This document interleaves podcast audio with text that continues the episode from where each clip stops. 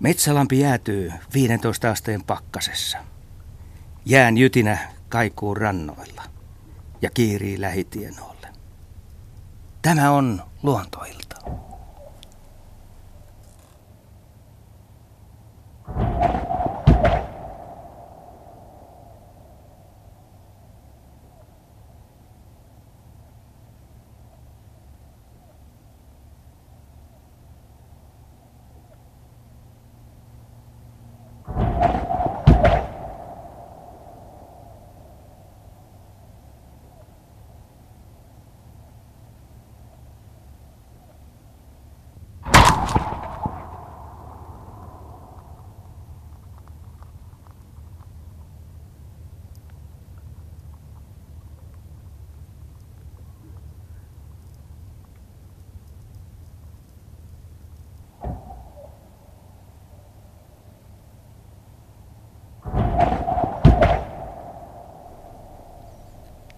Näin pakkasukko paukuttelee Metsälammen jäätä Nastolassa. Äänitysvuosi 2011. Tämä on luontoilta, luontoilta seurassanne aina kello 20 asti.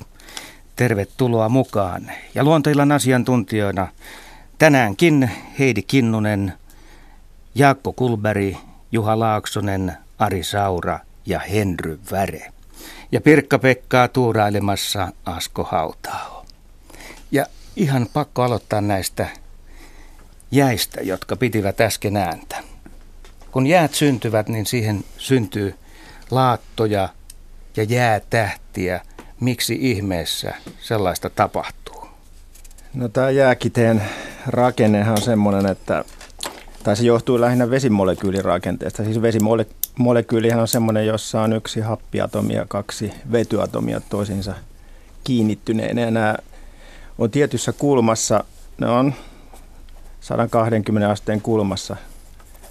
Ne molekyylit ja myöskin tämä kiden rakenne noudattaa tätä, tätä samaa kulmaa. Eli silloin kun jostain pisteestä alkaa jääkide muodostua, niin ne lähtee sitten 120 tai 60 asteen kulmissa eroamaan toisistaan ne jäätyminen. Ja sen takia esimerkiksi lumihiutalle on kuusi sakarainen lähes aina. Ja sama koskee sitten tämmöisiä jääkiteitä, että ne lähtee niin kuin tässä tietyssä kulmasta etenemään ja ne näyttää, näyttää ehkä samankaltaisena, mutta ne on hyvin yksilöllisiä, että miten se kiteytyminen sitten veden jäätyessä etenee siinä, niin riippuu sitten tai johtaa sitten siihen erilaisten jääkukkien ja sulkien ja muodostumien kasvamiseen siinä jään pinnassa. Tätä asiaa muuten on kysynyt Pertti Forsi ja tässä se vastaus sitten tuli. Mä arvelin, että kukaan teistä ei ole tätä ääntä vielä päässyt tänä vuonna kuulemaan. Ei. ei. ei. Eikä kuultu viime vuonnakaan. Mm. Vähän niukas ollut jäät kyllä, joo. Ei ole kyllä jäitä luonnonvesissä nähnyt täällä Etelä-Suomessa Mutta, toistaiseksi. No hei, sellaista pientä riitettä on ollut kyllä parinkin otteeseen, mutta ei välttämättä koko lampi ole siinä jäätynyt. Mitä se lampi tykkää, kun talvi tulee tälleen vaiheittain? Että no jäätä ei. tulee kanneksi ja lähtee pois ja tulee uudestaan ja lähtee pois. No ei kai se ihan poikkeuksellista ole tämmöinen ilmiö. Että kyllä mä luulen, että ne lampia, sen eliöstöt on siihen sopeutunut kyllä. Se vesihän ei sinänsä siellä, sen veden lämpötila heilahtele, varsinkaan siellä pohjan läheisyydessä kovin paljon. Että se on se pinta, pintavesi vaan, joka jäähtyy ja saattaa mennä riitteeseen hetkeksi ja sulaa. Mutta tietysti, jos ajattelet, koko talven lampi on auki tai sitten vaihtoisesti jäänpeitossa, niin siinä on tietysti iso ero sen lammen kannalta. Saattaa jopa olla niin, että tämmöinen avonainen lampi voi paremmin kuin umpinainen, umpeen, tai siis jääkannen saanut lampi, koska silloin hapen vaihto siitä sulan pinnan läpi sinne veden, veteen, niin tapahtuu nopeammin. Happea liukenee siis ilmakehästä veteen ja lampi pysyy hyvin hapessa, mutta sitten tämmöinen täysin jäätynyt lampi niin saattaa sitten kokea happikatoa talven aikana ja siellä saa sitten muutkin eliöstöt kokea tämän hapen puutteen herkästi, kalat ensisijaisesti. Luontoillan puhelinnumero 0203 17600. Siis 0203 17600. Ja sähköpostiosoite luonto.ilta.yle.fi. Ja meillä on siellä ensimmäinen soittaja valmiina. Salosen Erkki Nastolasta, terve. No terve. Ja tässä samalla muuten mennään meidän ensimmäiseen kuvalliseen kysymykseen. Eli sä oot lähettänyt meille kuvia tuulenpesästä, joka ei ollutkaan sitten ihan tavallinen tuulenpesä, vai miten sä itse määrittelisit tätä havaintoa? No aika oudolta se tuntuu ensi alkuunsa, kun sen, sen sieltä puulat vasta kaadoin, ja eikä se oikeastaan ollut kuin kolmen metrin ropsin päässä. Mä ajattelin, no siinä nyt on tavallinen tuulenpesä, mutta sitten kun rupesin sitä vähän tutkimaan, niin sieltähän löytyi niinku semmoisia pahkamuodostelmia koko, koko puuhun, niin se rupesikin tuntuu aika ihmeelliseltä. Minä olen ainakaan tämän 50 vuoden metsuriuran aikana, niin en ole muista tavannut. Kerro vielä tarkemmin tästä. Sä oot puhaltanut ilmalla sitä puhtaaksi ja oot tehnyt uusia havaintoja vielä. No joo, se tuntuu aika ihmeelliseltä, kun siitä lähtee 22 uutta latvaa vielä siitä päästä ja ihan suora, pysty suoraan, että ne on niin kuin, ja terveitä.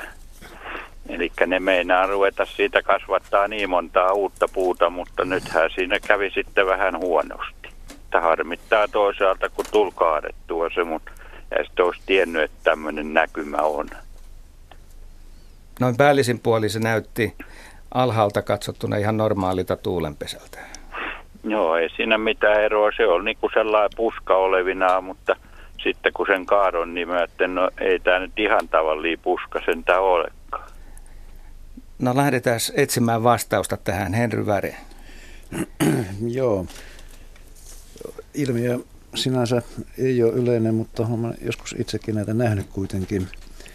Aloitetaan kuitenkin tästä kun tuulenpesän ja tämän ilmiön erosta, että tuulenpesähän on sienitauti, joka yleensä on koivussa, mutta niitä on muitakin lajeja muilla kasveilla. Mutta se, mitä tavallisimmin nähdään, on, on koivujen tuulenpesä ja sen aiheuttaa tämmöinen mikroskooppinen sieni, joka elää koivun solukossa ja saa se haarottumaan villisti tuulenpesäksi. Sen sijaan tämä kuva, minkä olette lähettäneet, niin siinä mitä todennäköisyys on kyseessä silmupahka. Eli silmuissa on tapahtunut mutaatioita useammassa ja ne on lähtenyt kasvamaan yhtä aikaa ja saanut aikaiseksi sen kynttilämäisen tai kruunumaisen latvan, jota kuvailitte. Eli mun käsityksen mukaan tuossa on silmujen villintynyt kasvu. Sitä kutsutaan silmupahkaksi. Ne on lyhyitä ja pieniä. Osa niistä silmusta lähtee kasvamaan kunnolla pituutta, jolloin tulee tämmöinen monihaarainen ja tässä tapauksessa pysty. Näitä voi olla myöskin oksissa toisinaan, näitä silmupahkoja. Kerrataan nyt vielä, miten sä määrittelet tämän harvinaisuuden? Puuasiantuntijana? Äh, henkilökohtaisen kokemuksen kautta niin olen harvoin nähnyt, niin silloin se on harvinainen. Kyllä, kyllä. Ottaen huomioon, että sä työksessä niitä katselet. Joo, ja kuljen paljon metsissä kuitenkin. Useimmiten olen itse tavannut tämän jossain määrin asuttujen alueiden liepeillä. En tiedä, liittyykö se asia mitenkään ravinteisuuteen tai ilman laatuun tai muuhun sellaisen, sitä mä en uskalla sanoa. Mutta silmujen epänormaalista kasvusta on kuitenkin kyse. Käykö siinä sitten sillä tavalla, että jos yksi niistä versoista siitä lähtee ylöspäin kasvamaan ja kasvaa sitten rungoksi, niin tämä jää tavallaan runkopahkaksi sitten Se ajan myötä. Tämä. Ajan myötä jää ja joskus koivussa näkee semmoisia jäänteitä runkoon, silmupahkasta, että on paljon pientä nystyä koivun rungolla yhdellä alueella, mutta niiden kasvu on pysähtynyt ja koivun paksuus kasvuu pikkuhiljaa peittoon. Mitä Serkki sanot tästä? No niin, kyllä minä näitä olen paljonkin nähnyt, joka runkon sivusta lähtee, no. mutta tämmöistä, kun tämä on kuitenkin 10 senttiä paksu ainoastaan tämä runko, kyllä. ja se on, on tosiaan sen kolme, vähän yli kolme metriä korkea, ja pellon reunassa kasvo ison puuston alla. Mut jos, alla, niin se tuntuu aika, aika niin kuin omituiselta no, kyllä. Omituista ja harvinaista ilman muuta on, mutta jos yksi näistä oksista joskus saa ylivallan, niin silloin siihen voi kehittyä normaali runko, ja tämä jää muistona alempaan rungon kylkeen sitten nähtäväksi. Joo, ja siinä, siinä on vielä sitten sellainen sivu, sivuhaara, jossa on sitten tätä mykyrää oikein paljon. On joo, se näkyy se tässä on... kuvasta. Onko niin, että tuo tämä kuva, mikä mulla on nyt edessä, niin näyttää siltä, että se kuori olisi myöskin revennyt siitä jonkin verran se punertava väri, väri ei liene kuorta. Et, ei, kyllä, kyllä se on aivan, aivan niin kuin yhtenäinen, että, että sitä nyt on vähän, vähän silloin käsitelty sen verran, että sai näkyviin sen. Mutta kyllä siinä on ihan, ihan täydellinen kuoripeite. Joo, mutta se mikä tämän aiheuttaa sitten tämmöisen silmojen mutaatiot, niin siihen mulla ei ole antaa mitään vastausta, mutta se johtaa kuitenkin siihen, että nämä silmut, jotka on yleensä on lepotilassa ja niitä on kasveissa aina ja niitä on paljon, niin tässä tapauksessa ne on villintyneet, kai sitä voisi sanoa jonkinlaiseksi syöväksi, kasvien syöväksi. Eli jakantuminen on holtitonta. No niin, ja tämähän se on aivan terve, että siinä ei ollut niinku yhtään sellaista kuivaa osaa vielä. Et tietysti kun olisi aikaa mennyt enemmän, niin varmaanhan siinä olisi osa kuivannut. Kyllä, mitä ihan varmasti olisi kuivannut, koska siinä on niin tiheässä nyt näitä pieniä tulevia oksia. No niin, kiitoksia kysymyksestä. No niin. Vastaus tuli nyt. kiitoksia. kiitoksia.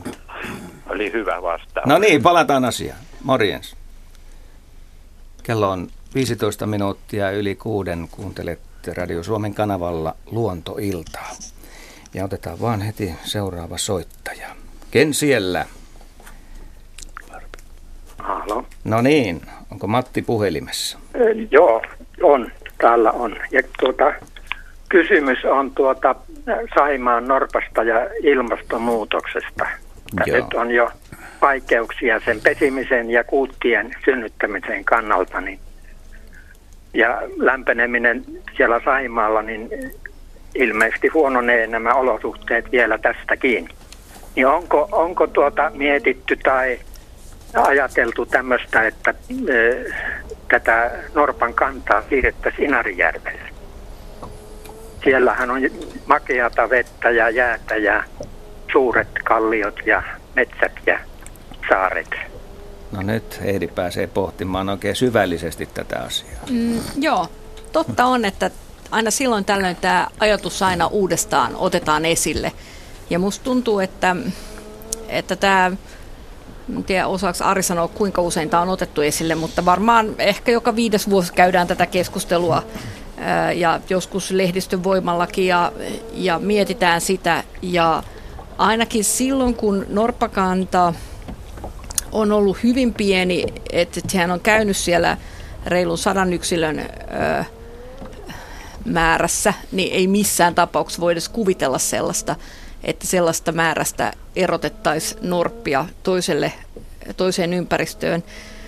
Ö, nyt kun norppamäärät on kasvaneet ja norppia on 300 tai jotain tätä luokkaa, niin Joo, kesku- keskustelu, on, keskustelu on alkanut taas jo pikkasen pikkasen tiivistyä ja ehkä sillä otettu tätä esiin, mutta mä luulen, että, että se, vaikka se idea on sillä tavalla, niin kuin, ää, sillä tavalla hyvä, että voisi olla tai, tai lähtee siitä ajattelusta, että ei laittaa kaikkia munia samaan kuriin ikään kuin, niin silti mm-hmm. me tiedetään, että se geneettinen aines on siellä jo valmiiksi niin kuin kerran mennyt semmoisen pullonkaulan läpi, että niillä on ö, aika kapea perimä.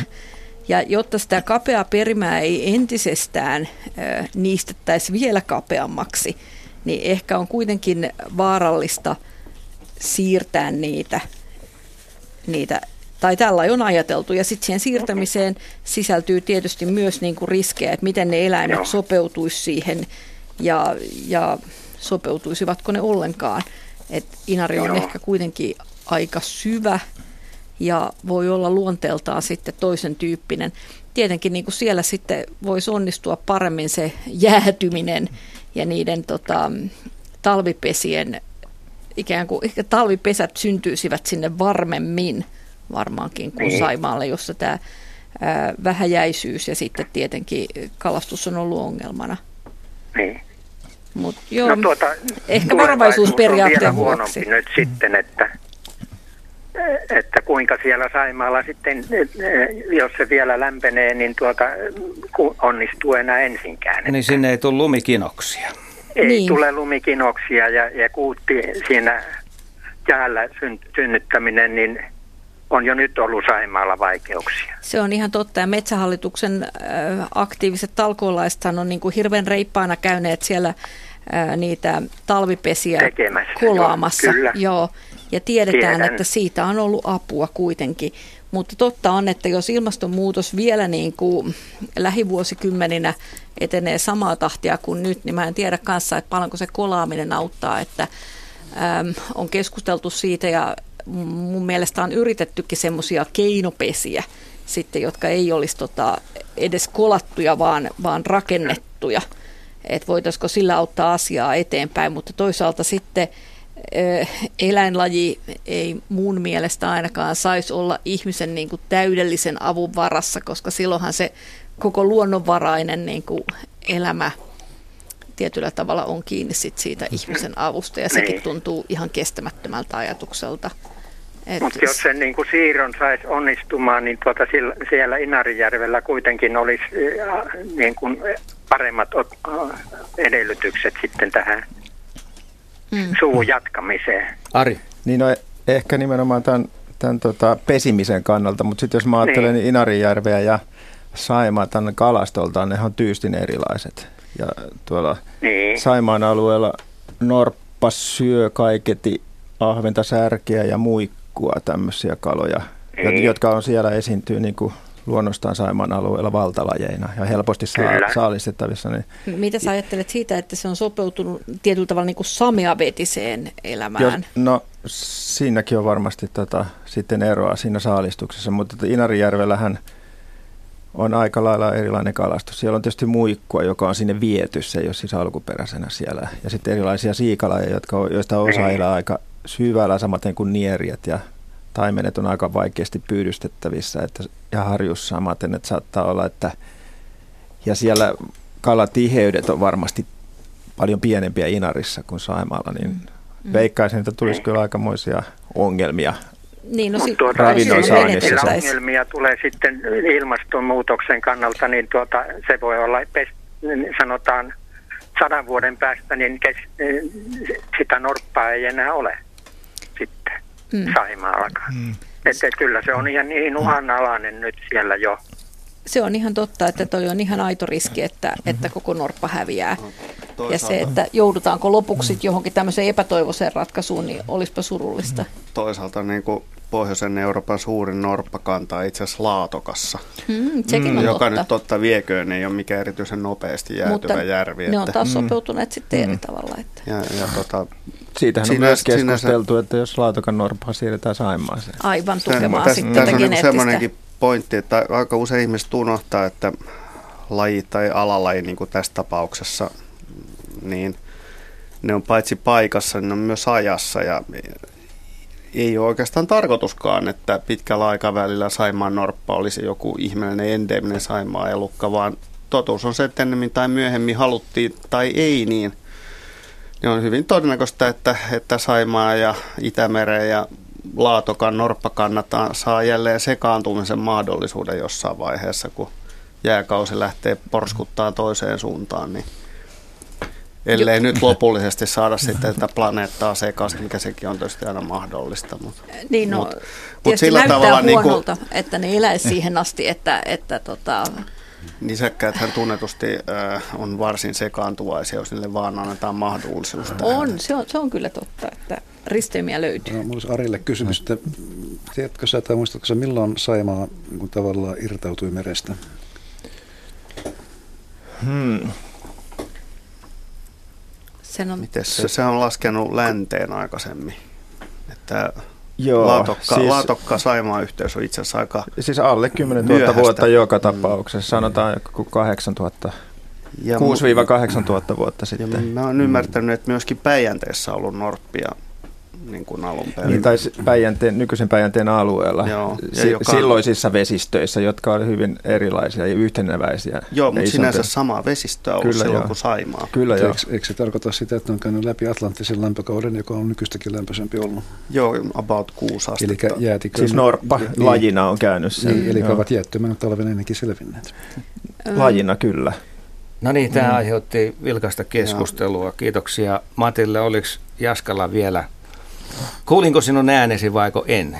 No, Oliko? eiköhän tässä nyt tullut pakinoitua no niin. tarpeeksi, mutta tämä on sellainen hyvä asia muistaa aina, aina tosiaan tämä ajallinen ulottuvuus näissä jutuissa, että se mikä tällä hetkellä näyttää joltakin, niin se on ollut jotain muuta. Niin me ollaan kaikki Pleistoseenikauden lapsia ja nyt me ollaan täysin toisessa elinympäristössä tällä hetkellä, joka tietysti on melkoinen muutosvoima, mutta, mutta Siinä, Mut siinä on mielenkiintoisia hyväksy, prosesseja. prosesseja. No, hyväksytään lisää. se, että lajit tulevat ja menevät Juha. ja, ja mikään Joo, ei ole ikuista. Sen verran niin vielä silti. tarttuisin tuohon, vaikka lajit on hyvin erityyppisiä, mutta kun, kun tuota, puhuttiin siitä, että jos on 100 tai 300 se kanta ja se on niin pieni ja periaatteessa niin kaikki geneettinen juttu, mikä siellä on, niin on, on, on iso voimavara, että ja pullonkaulateoriat. Ne on valkohäntäkauriskin kuitenkin Suomessa lähtenyt hyvin pienistä yksilöistä. Niin, Seitsemän.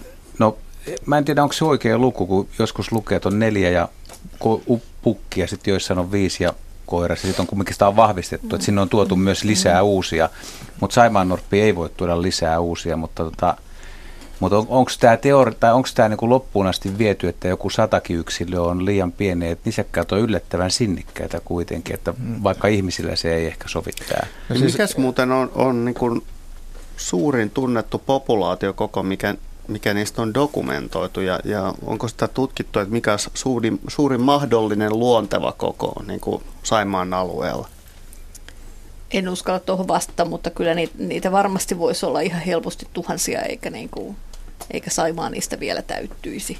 Joo, siis Laatokallahan on kai lähemmäs, onko nyt lähemmäs kymppitonnia on, vai mitä siellä, on, siellä on paljon paljon enemmän ainakin. Mutta että vielä tähän, jos heitän oman lusikkan, niin tähän soppaan, niin vaikka se on pullonkaulan käynyt läpi tämä kanta, niin ja sen, sen, se geneettinen monimuotoisuus on suht kapea, niin siinä ei kuitenkaan ole nähtävissä tämmöisiä sukusiittoisuuden ei. merkkejä. Ja monilla muillakin nisäkkäillä, tiedetään Afrikassa jollakin alueella, esimerkiksi gepardi on käynyt aikamoisen pullonkaulan läpi ja silti tämmöisiä suku, sukusiittoisuuden merkkejä siellä ei ole nähtävissä. Se on ihan sama, koko, mutta se koko toisaalta kanta itse asiassa. Niin, rajaa kyllä. sitä, että mihin se voi sopeutua tulevaisuudessa kyllä. kuitenkin. Joo. Otetaan seuraava soittaja luontoiltaan. Soitto tulee Pieksämäeltä. Osmo Sepponen, tervehdys. Terve, terve. Jo rupesi linja auki. No älä muuta sano. Joo, kun, tota, niin, kysymys oli semmoinen, että kun on tuossa koukkuvehkeellä kalastellut uistinta ja pilikkiä niin tuota, erilaisissa järvissä. Ja kysymys on siitä, että kun pienen, pienen järven tai lammen, mata, matalan veden ahven ja sitten verrattuna Isojärven ahveneen ja mateessakin on vähän samaa juttua, kun miten tuota niin, iso, Isojärven tai Syvänjärven ahveneesta, kun rupeaa suomustaa, niin ei tarvitse kuin pyyhkäisee vaan niin kuin lähtee suomut kuin säreestä. Niin sitten kun on tämmöinen matalan veden ahven, niin ei kun pyrstö vaan läpättää ja mitään ei tapahdu. ja tuota, niin, mitään varten se, se suomu on niin tiukassa siinä äh, matalan veden. Sen minä ymmärrän, että veden lämmöt on kyllä vähän erilaisia. Kyllä. Aikaisemmassa luontoisosta oli puhetta, että veden lämmöt on erilaisia. No siinä saattaa olla myös se, että tämmöisessä pienessä matalassa järvessä on tiheä pieni ahvenkanta, joka kasvaa, siis yksilöt kasvaa tosi hitaasti. Ja se suomuhan kasvaa sen kalan mukana siinä ja tämmöinen hitaasti kasvanut suomu, niin tämä nyt on vähän teoriaa kyllä, niin saattaa olla tiukemmin kiinni, tai siis ei te, siis tämmöistä mututeoriaa, niin saattaa olla tiukemmin kiinni tämmöinen hitaasti kasvanut suomu siinä kalan ihossa, kun nopeasti kasvanut suomu. Että tämä voisi olla yksi syy siihen. Itse en ole, oh. en ole kyllä tämmöistä havaintoa tehnyt, mutta saattaa, saattaa siinä olla vinha peräkin tässä asiassa. on kyllä huomattu tämä asia. Tässä on vain epäilty semmoista mahdollisuutta, että kun, kun talvella, talvella piene, piene, matalassa vesistössä, niin se vesi voi olla kylmempää ja taas kesällä kummempaa, mutta syvässä vesistössä se on tasaisempaa se vedenlämpö ja että tuota, niin voiko se vedenlämpö sitten vaikuttaa siihen mitään? En, en usko, että se vedenlämpö sinänsä että vaikuttaa. Se, se, se, se, kasvu, se pitäisi niitä suomun näytteitä ottaa sitten. Niin, mutta mut usein, usein pienissä, pienissä tota, vesissä niin ahvenkanta niin muodostuu liian tiheäksi ja silloin kasvu hidastuu todella paljon. Ja Niin, niin, sen kautta, joo, niin, joo. se saattaa joo, olla, että ne on tiukkasuomusempia sen takia. Kun sitten taas isoissa vesissä ja välissä vesissä, niin ahven kasvaa aika nopeasti. Niin se, tää, tää voisi Niin. olla yksi selitys tälle Ai asialle. niin, se, se on mikä t- tässä, joo, no kyllä voisi ollakin. Kun, ja hänen matalissa vesissä kalat, kalat kovin isoksi kasvattaa, että ne on hitaampi kasvuus. Niin, se saattaa olla näin. Se, se olisi mahdollisuus, olisi Mm. siinä. Ja no, mulla on tässä kysymyksiä jo enempää. Sen verran terveisiä verkkomiehille, että merkatkee verkkonne kunnolla, etteivät tartu noihin uistimiin. No siinä oli hyvä ohje. Kiitoksia. mulla ei- perille meni. joo, kiitoksia. Oikein Kiitos. paljon kiitoksia. No niin, joo. Kiitoksia no, Osmolle. näin, Verkossa ollaan mekin, Radio Suomen verkossa. Otetaan seuraava kuvallinen kysymys. Menin käymään viimeistä kertaa mökille. Mökki sijaitsee saaressa Ullavan järvellä Keski-Pohjanmaalla. Naapurin mökkipihassa oli metsäpeura sotkeutunut sarvista nailon köyteen. Eläin oli sen verran häijyllä tuulella, että en saanut köyttä pois sarvista, mutta sain kuitenkin vapautettua eläimen. Kysynkin, koska metsäpeura pudottaa sarvensa, jos sattuu tarttumaan uudestaan kiinni tuosta dyöristä. Harmittaa, kun en saanut siis narua pois. Näin pahoittelee vielä Heikki Eteläperä. Kokkolasta tämä viesti on tullut. Mitä Heidi sanoo? No, tässä on tämmöinen mainio kuva. Tässä on toinen punainen mökki taustalla ja sitten olisikohan tuo pihlajaa, johon on sotkeutunut, mä luulen, että pyykkinaru. Ja, ja tähän pyykkinaruun puolestaan on sitten sotkeutunut tuommoinen metsäpeura, jo, oikein iso hirvas, jolla on komeat sarvet ja, tota, ää, ja selvästi tässä on, eletään alkusyksyä, varmaan syyskuuta tai jotain, ja tota, tai voi olla loka, tai ehkä tämä on lokakuuta, kun kaikki lehdetkin on tippunut. Ja se on kiinni pyykkinarussa ja taistelee sen kanssa. Ja mä sanoisin, että Heikki Eteläperä, joka on käynyt sen irrottamassa tuolta, tota, on kyllä saanut hypätä sinne sarvien eteen aika reippaasti. Että äh, onnittelut hänelle. It, itseäni olisi kyllä kanssa hirvittänyt tuohon. Siis tuohon. mä en yhtään ihmettele, että sellainen ajatus tulee mieleen. Joo, ja se, Pelkästään kun tätä kuvaa katselee, voisi ajatella, että jos syntyy ajojahti, niin siinä vaikka sinä määrittelisit suuntaa ja tämä elukka nopeutta. Näinpä, ja noilla piikeillä ei halua tulla töityksi. Äm, niin, no tilanne on semmoinen, että metsäpeurat, niin kuin porotkin lähisukulaisensa, on semmoisia, että ne tiputtaa, urokset tiputtaa sarvet jo niin kuin yleensä ennen joulua, ja sitten naaraat vasta keväällä, kun ne on vasonut.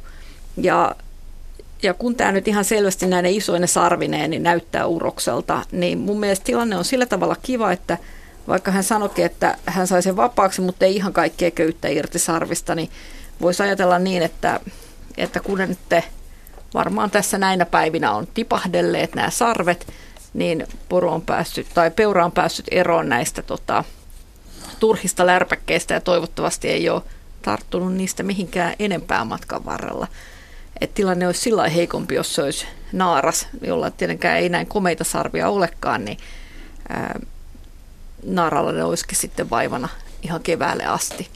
Ajatellaan, tai tätä usein selitetään näin, että, että naarallakin on sarvet sen takia, että, että se voi ikään kuin puolustaa sen kantoajan ja sitten äm, niitä parhaita jäkäläpaikkoja sitten talven mittaan ja sitä myöten naarallakin sarvet on niin kuin hyödyksi.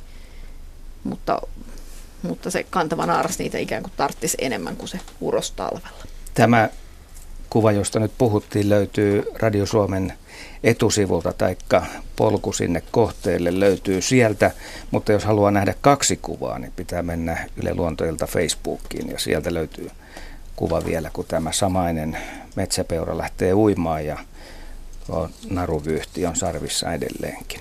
Joo, ja täytyy sanoa, että nämähän on ihan arvotettuja uimareita, että se sorkka on, sorkka on hyvä uimaväline. Se on vähän niin kuin räpylällä menisi. Mutta eikö tässä ole vielä sekin, että joillain näillä sorkkaeläimillä, muistaakseni myös metsäpeuralla on se, että ne, ne saattaa myös vähän koristella noita sarvia syksyn, syksyn hommissa. Ja tota, ne voi näyttää aika pahoilta ja tulee silloin mieleen, että jos, tota, jos ne ei saisi tavallaan pois sitä koristemateriaalia sieltä, mutta tämä on hyvä tapa, että ne putoo syksyllä ja silloin sarviin jää erilaista aineista.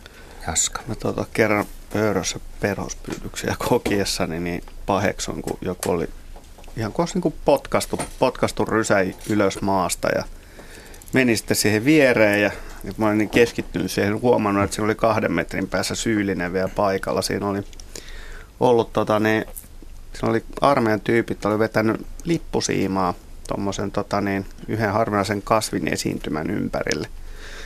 Ja tota, niin, tämä, tämä rivatu valkohäntä peura oli sitten näissä juuri kyseisessä koristautumistarkoituksessa niin kuin vetänyt sen koko lippusiiman sitten niin kuin päähänsä ja se oli todella äh, karmaseva näky, kun se oli yhdestä tota, niin tolpasta, yksi tolppa oli jäänyt kiinni siihen ruusupuskaan, mikä oli siinä, joka oli kaksi metriä korkea ja yksi oli kravattina kaulassa ja kaksi tolppaa oli poikittain sarvien päällä. Ja sitten se koko parikymmentä metriä nartsaa siinä niin kuin sikin sokia mä sitten olin sulle Fiskarsin saksien kanssa, että, mitäs tuolle nyt pitäisi tehdä. Ja kyllä siinä tuli, niin kuin Heidikin sanoi, niin vähän joutui miettimään tosiaan jälkikasvua ja elatusvelvollisuutta ja muuta tällaista, että et kansiksi sitä nyt mennä tökkimään, mutta kyllä sitten lähti ja juoksi terhakkaasti suoraan ensim, ensimmäisenä päin ensimmäistä koivua ja sen jälkeen päin pihlajaa ja,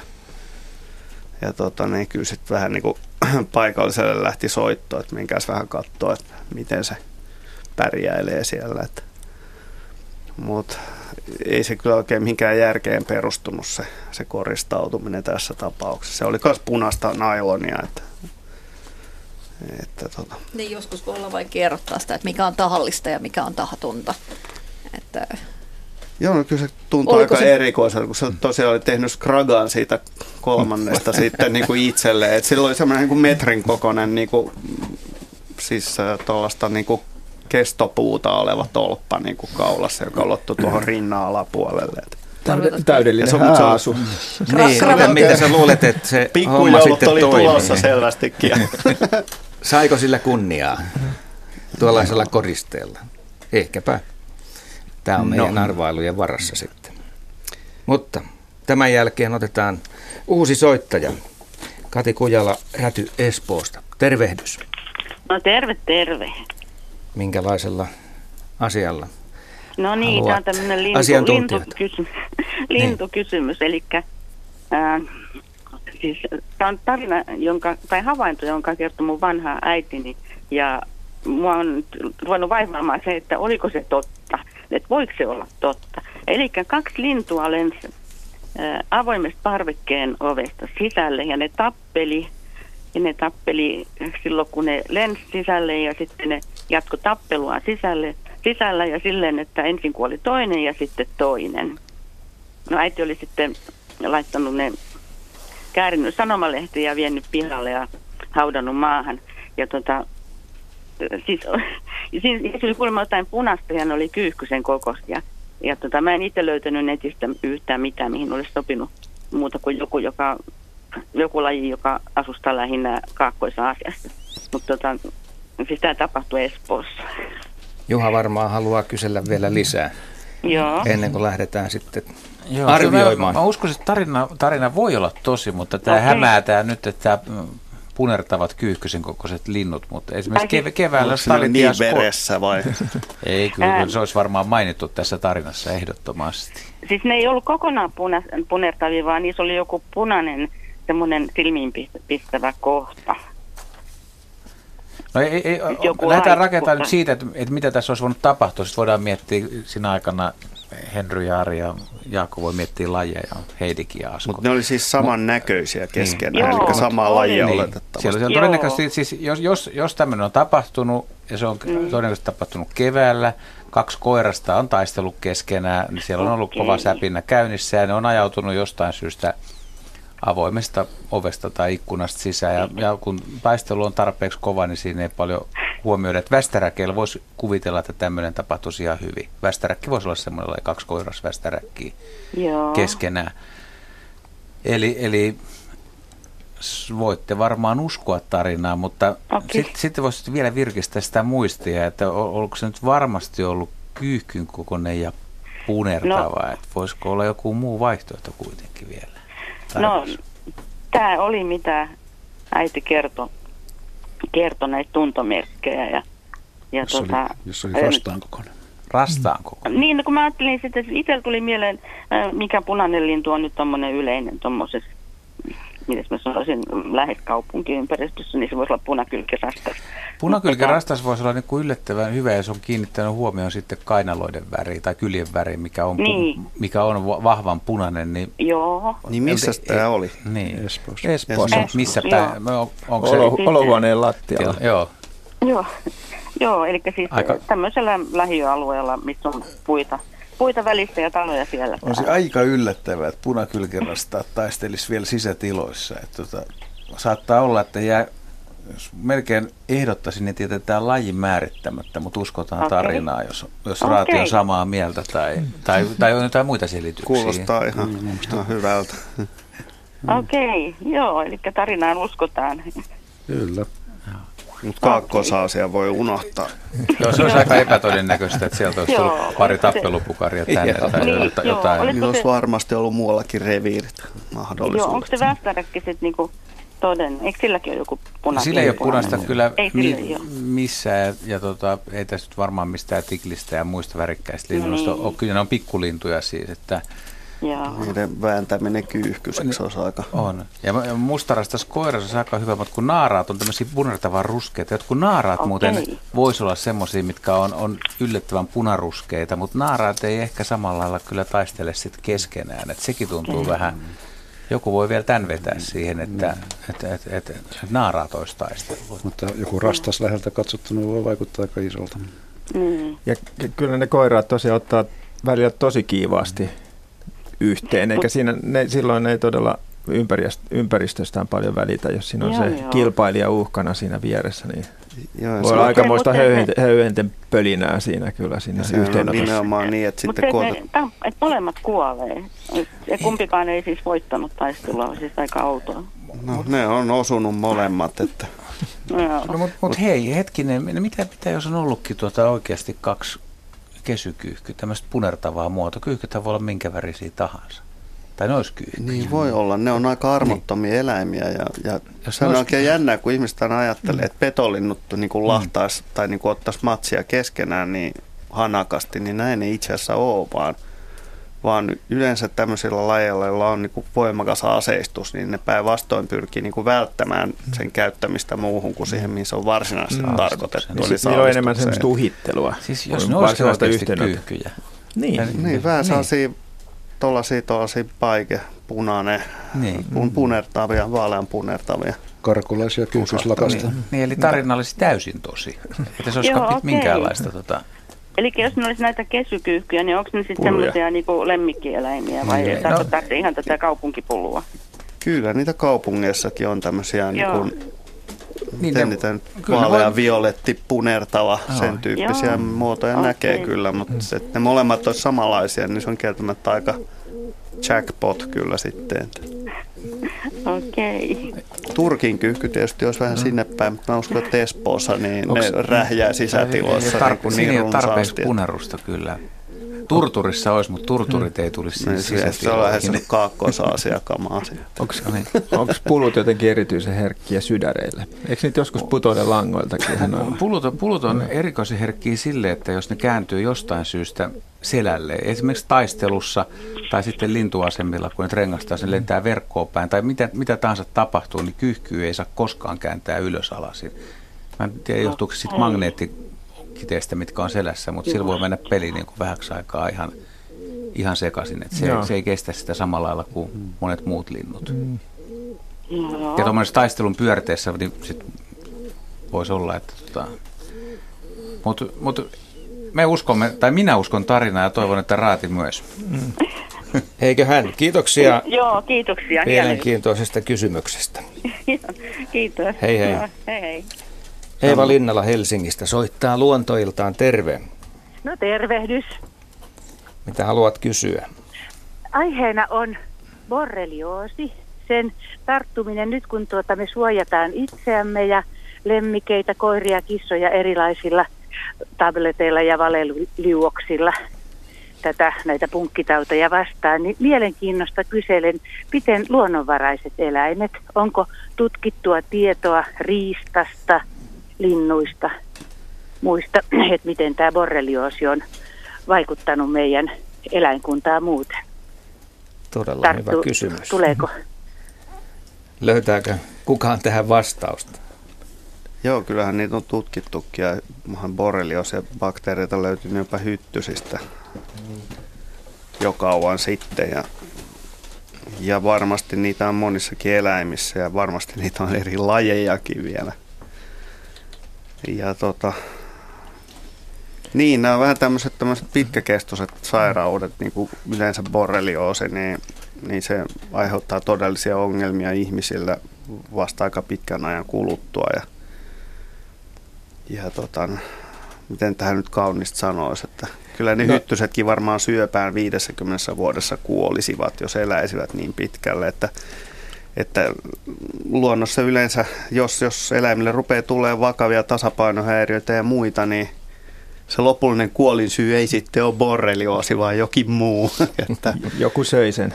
Että, että me ollaan niitä harvoja eläinlajeja, jotka pääsee nauttimaan tämmöisestä delikatiiveista, herkullisista sairauksista, koska kaikki muut eläimet joutuu sitten elon polulta syrjään, niin kuin jos niille tulee vakavia, vakavia tota niin. Mä kyllä kans tuota Jaskaa vähän peesaisin. Siinä mielessä tosiaan luonnossa nisäkkäät ei useinkaan elä niin pitkään, että ne oireet rupeisi jotenkin vaivaamaan. Tai, jo, tai jos ne rupeaa vaivaamaan, niin sitten ne kuolee pois. Mutta mä sen muistaakseni, tai jostain muistin sopukoista, että esimerkiksi kotikissat, jotka nyt ei ole kauhean kauaksi vielä vierottunut luonnonolosuhteissa, niin ne olisi jollakin tasolla immuuneja borrelia-bakteerille.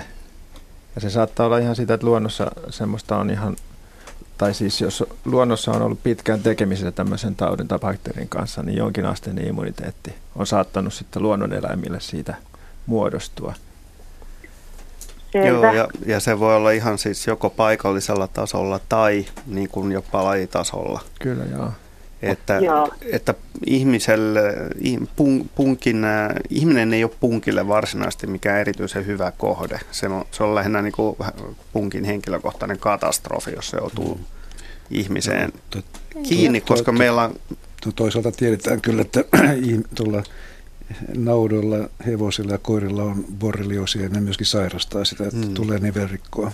Mä vetäisin Joo. kyllä niin kuin eri suuntaan ihan suoraan. Siis mä, mä en tiedä asiasta, mutta tota, kun mulla oli itselläkin koira, todennäköisesti niin borrelioosi kuollut aikoinaan ja sillä oli täydellisesti semmoiset oireet, rupesi vapinat ja kaikki, mm. niin, niin mä en tiedä esimerkiksi ketusta, mutta jotkut ketut on aika pitkäikäisiä, niin miksi kettu mm. ei voisi sairastaa, että se oikeasti mm. kärsii siitä, mutta se on ihme, että näitä ei ole tota, tai, tai ei ole sattunut silmiin semmoisia tutkimuksia, että pitäisi, pitäisi ehkä vähän googletella ja katsella. Mutta, Joo, en mäkään muista mut, mitään tuollaista, mutta mut tyypillistähän se, on, että pikkunisäkkäillä on paljon punkkeja, että hmm. koska ne menee koko ajan heinikossa ja Joo, ja niin kuin ihan, ihan selvää on, että, että jokaisella niin kuin hieman pidempi-ikäisellä nisäkkäällä Etelä-Suomen rannikkoalueella niin on, niin on, on niin. aivan saletisti niin kuin periaatteessa ollut mahdollisuus saada se borrelioosi. Ja, niin Koska jo. esimerkiksi jossain, jossain niin kuin iso, metsäkaurissa tai hirvissä, niin voi olla tuhansia, ellei mm. jopa niin kuin mm. kymmeniä tuhansia pahimmillaan mm. punkkeja. Et helposti ajattelisi, niin kuin Arikin sanoi, että, että väkisinkin niin kuin syntyisi immuniteettia. Mm. No joka niin, tapauksessa niin, tai, saira- tai vastustuskyky on mm. niin, hyvä. Toisaalta tiedetään myöskin sairastumisia. Mm. Niin. Niin. Ja, ja ihan varmasti se on, yksilölliset erot on, niitä alkaa löytyä tuolla frekvenssillä, kun, kun mitä tota, niin, on niin punkkeja. Että punkithan pystyy jopa, niin kuin, niitä voi joihinkin yksilöihin kerääntyä niin, kuin niin suuria määriä, että se on menoa. Mites toi aivokuume sitten borrelioosin lisäksi? Niin? Öö, sitä on ainakin etsitty noista kanin vasta-aineista ja Helsingissä ei ainakaan löytynyt puutiesaivokuumeen vasta-aineita kaneista, vaikka sitä etsivällä etsittiin ja satoja näytteitä otettiin mm. joka on sinällään mielenkiintoista ja kertoo siitä, että se ei olisi levinnyt kuitenkaan Helsinkiin. Mutta tota, myyräkannoissahan sitä on sitten muualla. Joo, ja Suomessahan se on ollut yleinen perinteisesti niin kuin Ahvenanmaan saaristoalueella.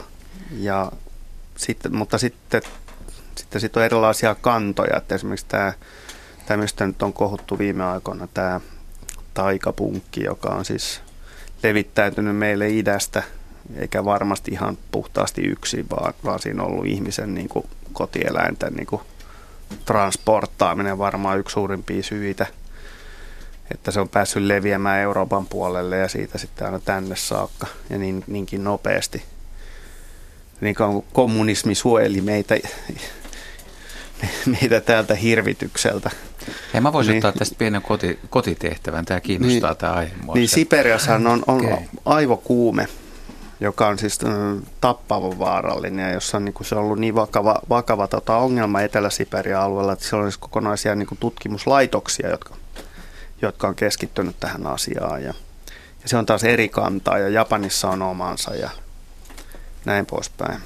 Mutta Suomessa tosiaan se on ollut klassisesti niin kuin saaristoalue, Ahvenanmaan saaristoalueen. Niin Mutta eikö koirille anneta punkkirokotetta? Annetaan. Annetaan. Mm. Annetaan. Ja, niin, ja, ja annetaan aika tanakoita kaiken näköisiä mm. myrkkyjä, että et, et puutiaiset kuolee, kuolee, kun ne tulee koiraan kiinni. Ja mä kysyin eläinlääkäriltä, että miksei ihmisille anneta näitä, niin se sanoi, että just siksi. Niin, aivan. niin. Et mitä se on ylipäätään, miten koirille annetaan. Joo, tätä me ollaan työssä mm. keskusteltu, että ehkä emme halua niitä aineita. Mm. Niin, hyvät kuuntelijat, tämä on luontoilta aivan hetken kuluttua vuorossa merisää tietoja, mutta noin viittä minuuttia vaille 19. Jatketaan luontoilla merkeissä, mutta merisäätiedot meille kertoo Petri Rinne. Jatketaan luontoiltaa Sarin lähettämällä sähköpostilla.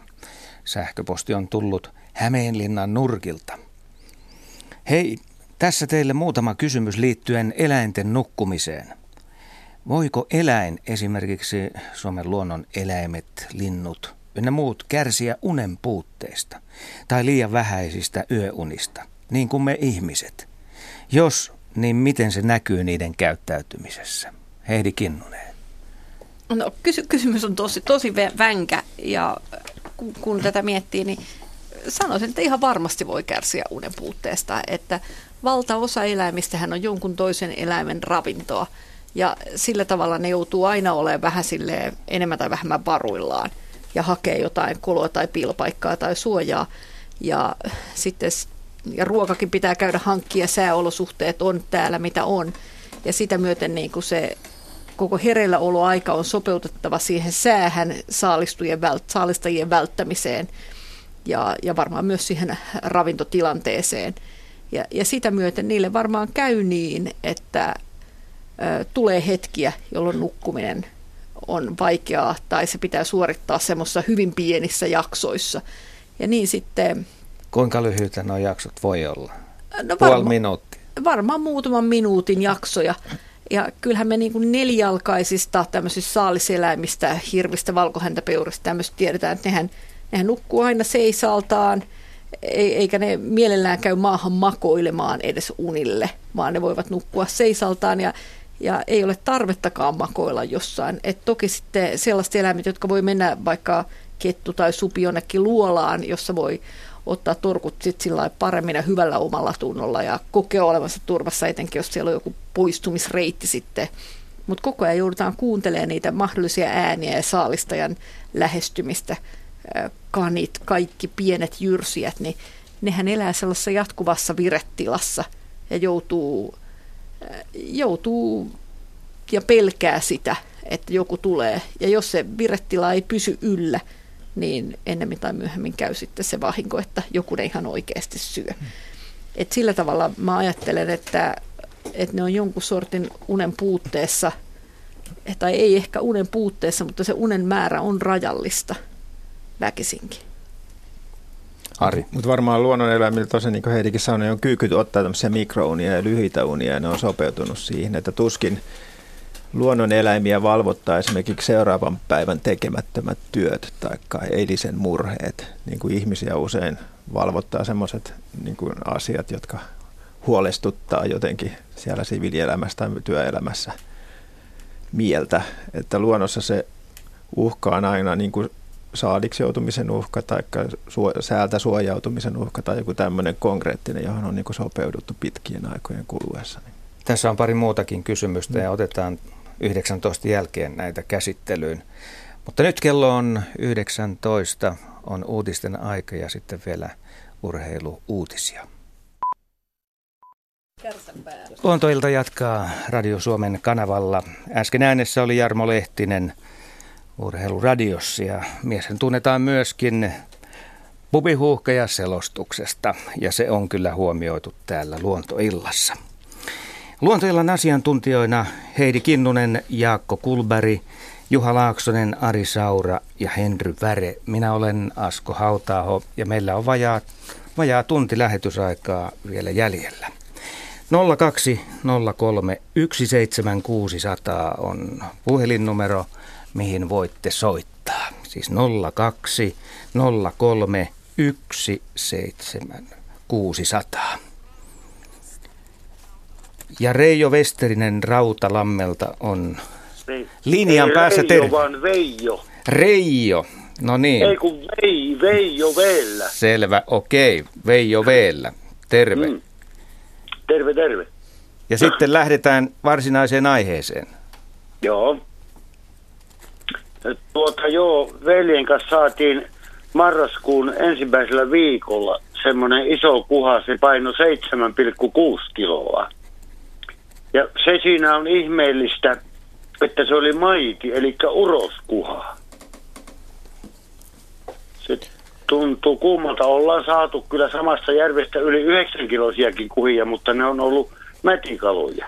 Se on kyllä totta, että kaikkein suurimmat yksilöt on aina naaraita, mutta ei se koirallekaan mahdottomuus ole tuommoisen yli No, seitsemän, jostain- seitsemän kilon painon saavuttaminen, mutta on se harvinaista. Yleensä ne on pienempiä kyllä ne koiraat, että kaikkein suurimmat yksilöt on naaraita kuhallakin. Ne, mitä me ollaan saatu maitikuhia, niin ne on ollut siinä suurimmatkin kolmen neljän kiloa. Joo, joo, kyllä se poikkeuksellista sinänsä on, että tota, No, kuinkahan vanhaksi tämmöinen, se on tietysti hirmu vanha kala. sitä on hirveän vaikea sanoa, koska se kuhan kasvunopeus riippuu ihan täysin siitä ympäristöstä, ravinnon saan- saannista ja lämpötilaolosuhteista. Ja Joo, tämä on, tämä on semmoinen 16 kilometriä pitkä järvi, toisiksi ylimmäinen Rautalammin reitillä. Joo, no siis tota, muistaakseni vanhin, vanhin Suomesta määritetty kuhan on ollut 28-vuotias. Aha, no tämä, tämä ei no voi olla niin vanha, koska tässä järvessä ei ole minun lapsuuden aikana 60-luvulla siinä ei ollut kuha ollenkaan lainkaan. Joo, ja tämä kyseinen kuha, joka määritettiin 28-vuotiaaksi, niin se oli 8,5 kilonen. Mutta tätä 8,5 kilonen kuha voi olla hyvin paljon nuorempikin, jos se on edullisissa olosuhteissa nämä- kasvanut. Tässä järvessä istutus aloitettiin minun tietääkseni 70-luvulla. Minä olin silloin jossain parakilla. Joo, mutta nyt tällä hetkellä se lisääntyy luonnostaankin siellä vai? Joo, joo. Ja Joo. siellä on hyvin paljon, paljon kuhaa. Siellä on kalaihmiset, kalastajat on tämmöisiä seitsemänkymppisiä niin kuin minäkin. Ja siinä on hyvin voimakas muikkukanta, isoa muikkuja runsaasti. Joo. No se, se on, viittaa Tämä siihen, käy si- joo, jos siellä on hyvin muikkua, niin silloin tota, yleensä semmoisissa järvissä petokalat kasvaa hyvin. Et veikkaisin, että tämä voisi olla siinä niin kuin vähän alle 20-vuotias tämä 7,6 kilonen kuha siinä tapauksessa. Joo. Niin, niin voi hyvinkin olla. Mm. Joo, ja suuria haukia ollaan saatu, millä mä kerran laitoin muovipussiin yhden hauen. Sisältä se painoi 15,8 kiloa se Mhm. hauki. Ja sekin on saatu lokakuun viimeisellä viikolla tänä syksynä. Joo, no se on kyllä aikamoinen jöllikä. Se viittaa myös siihen, että siellä on muillakin petokaloilla hyvät olosuhteet siinä järvessä. Joo, Elikkä- minä peratessa laitoin tämän hauen sisältä ne muikut, mitä se oli syönyt, ne oli minun nähdäkseni kaikki muikkuja, ellei sitten ollut joku kääpiö siika joukossa. Siinä on kääpiö siikaa. Joo. Niin, niin tuota, ne, ne paino 1,2 kiloa ne muikut. Joo, siinä sai samalla sitten toista kiloa muikkujakin sen hauen mukaan. Joo, mutta ne, ne oli, oli aika sulaneita. Ja. Siinä kunnossa osa, että ei, ei, niistä, ei niistä syötäväksi. Kiinnosti vaan se kauheasti, kun rellukka maha ja mätiä täynnä. Ja muikko eri, erittäin otollinen ravintokohde petokaloille, koska se on Joo, sen kokoiseksi kalaksi niin hyvin rasvapitoinen, että se on erittäin ravitsevaa ravintoa näille petokaloille. On, on aikaisemmin siellä vetivät nuottaakin, mutta nyt ne nuottaporukat on kuollut kaikki, ei siellä ole yhtään enää hengissä. Joo, näin Meidän nuoremman, nuoremman veljen kanssa verkko kalastetaan ja kauheita saalia ollaan lokakuun viimeinen viikko ja marraskuun ensimmäinen viikko, niin saatiin haukia neljä kappaletta. Kaikki oli yli kymmenen kilosia. No, kyllä teillä on hyvät kalavedet siellä sitten. Oh, on, on, on, on. Suurin oli tosiaan se 15,8 ja se on täytettynä, Viitasaarilla täytettynä. Se on tulla seinällä nyt suu auki. Joo, se, on, se hipoo jo kyllä ihan ennätyskaloja.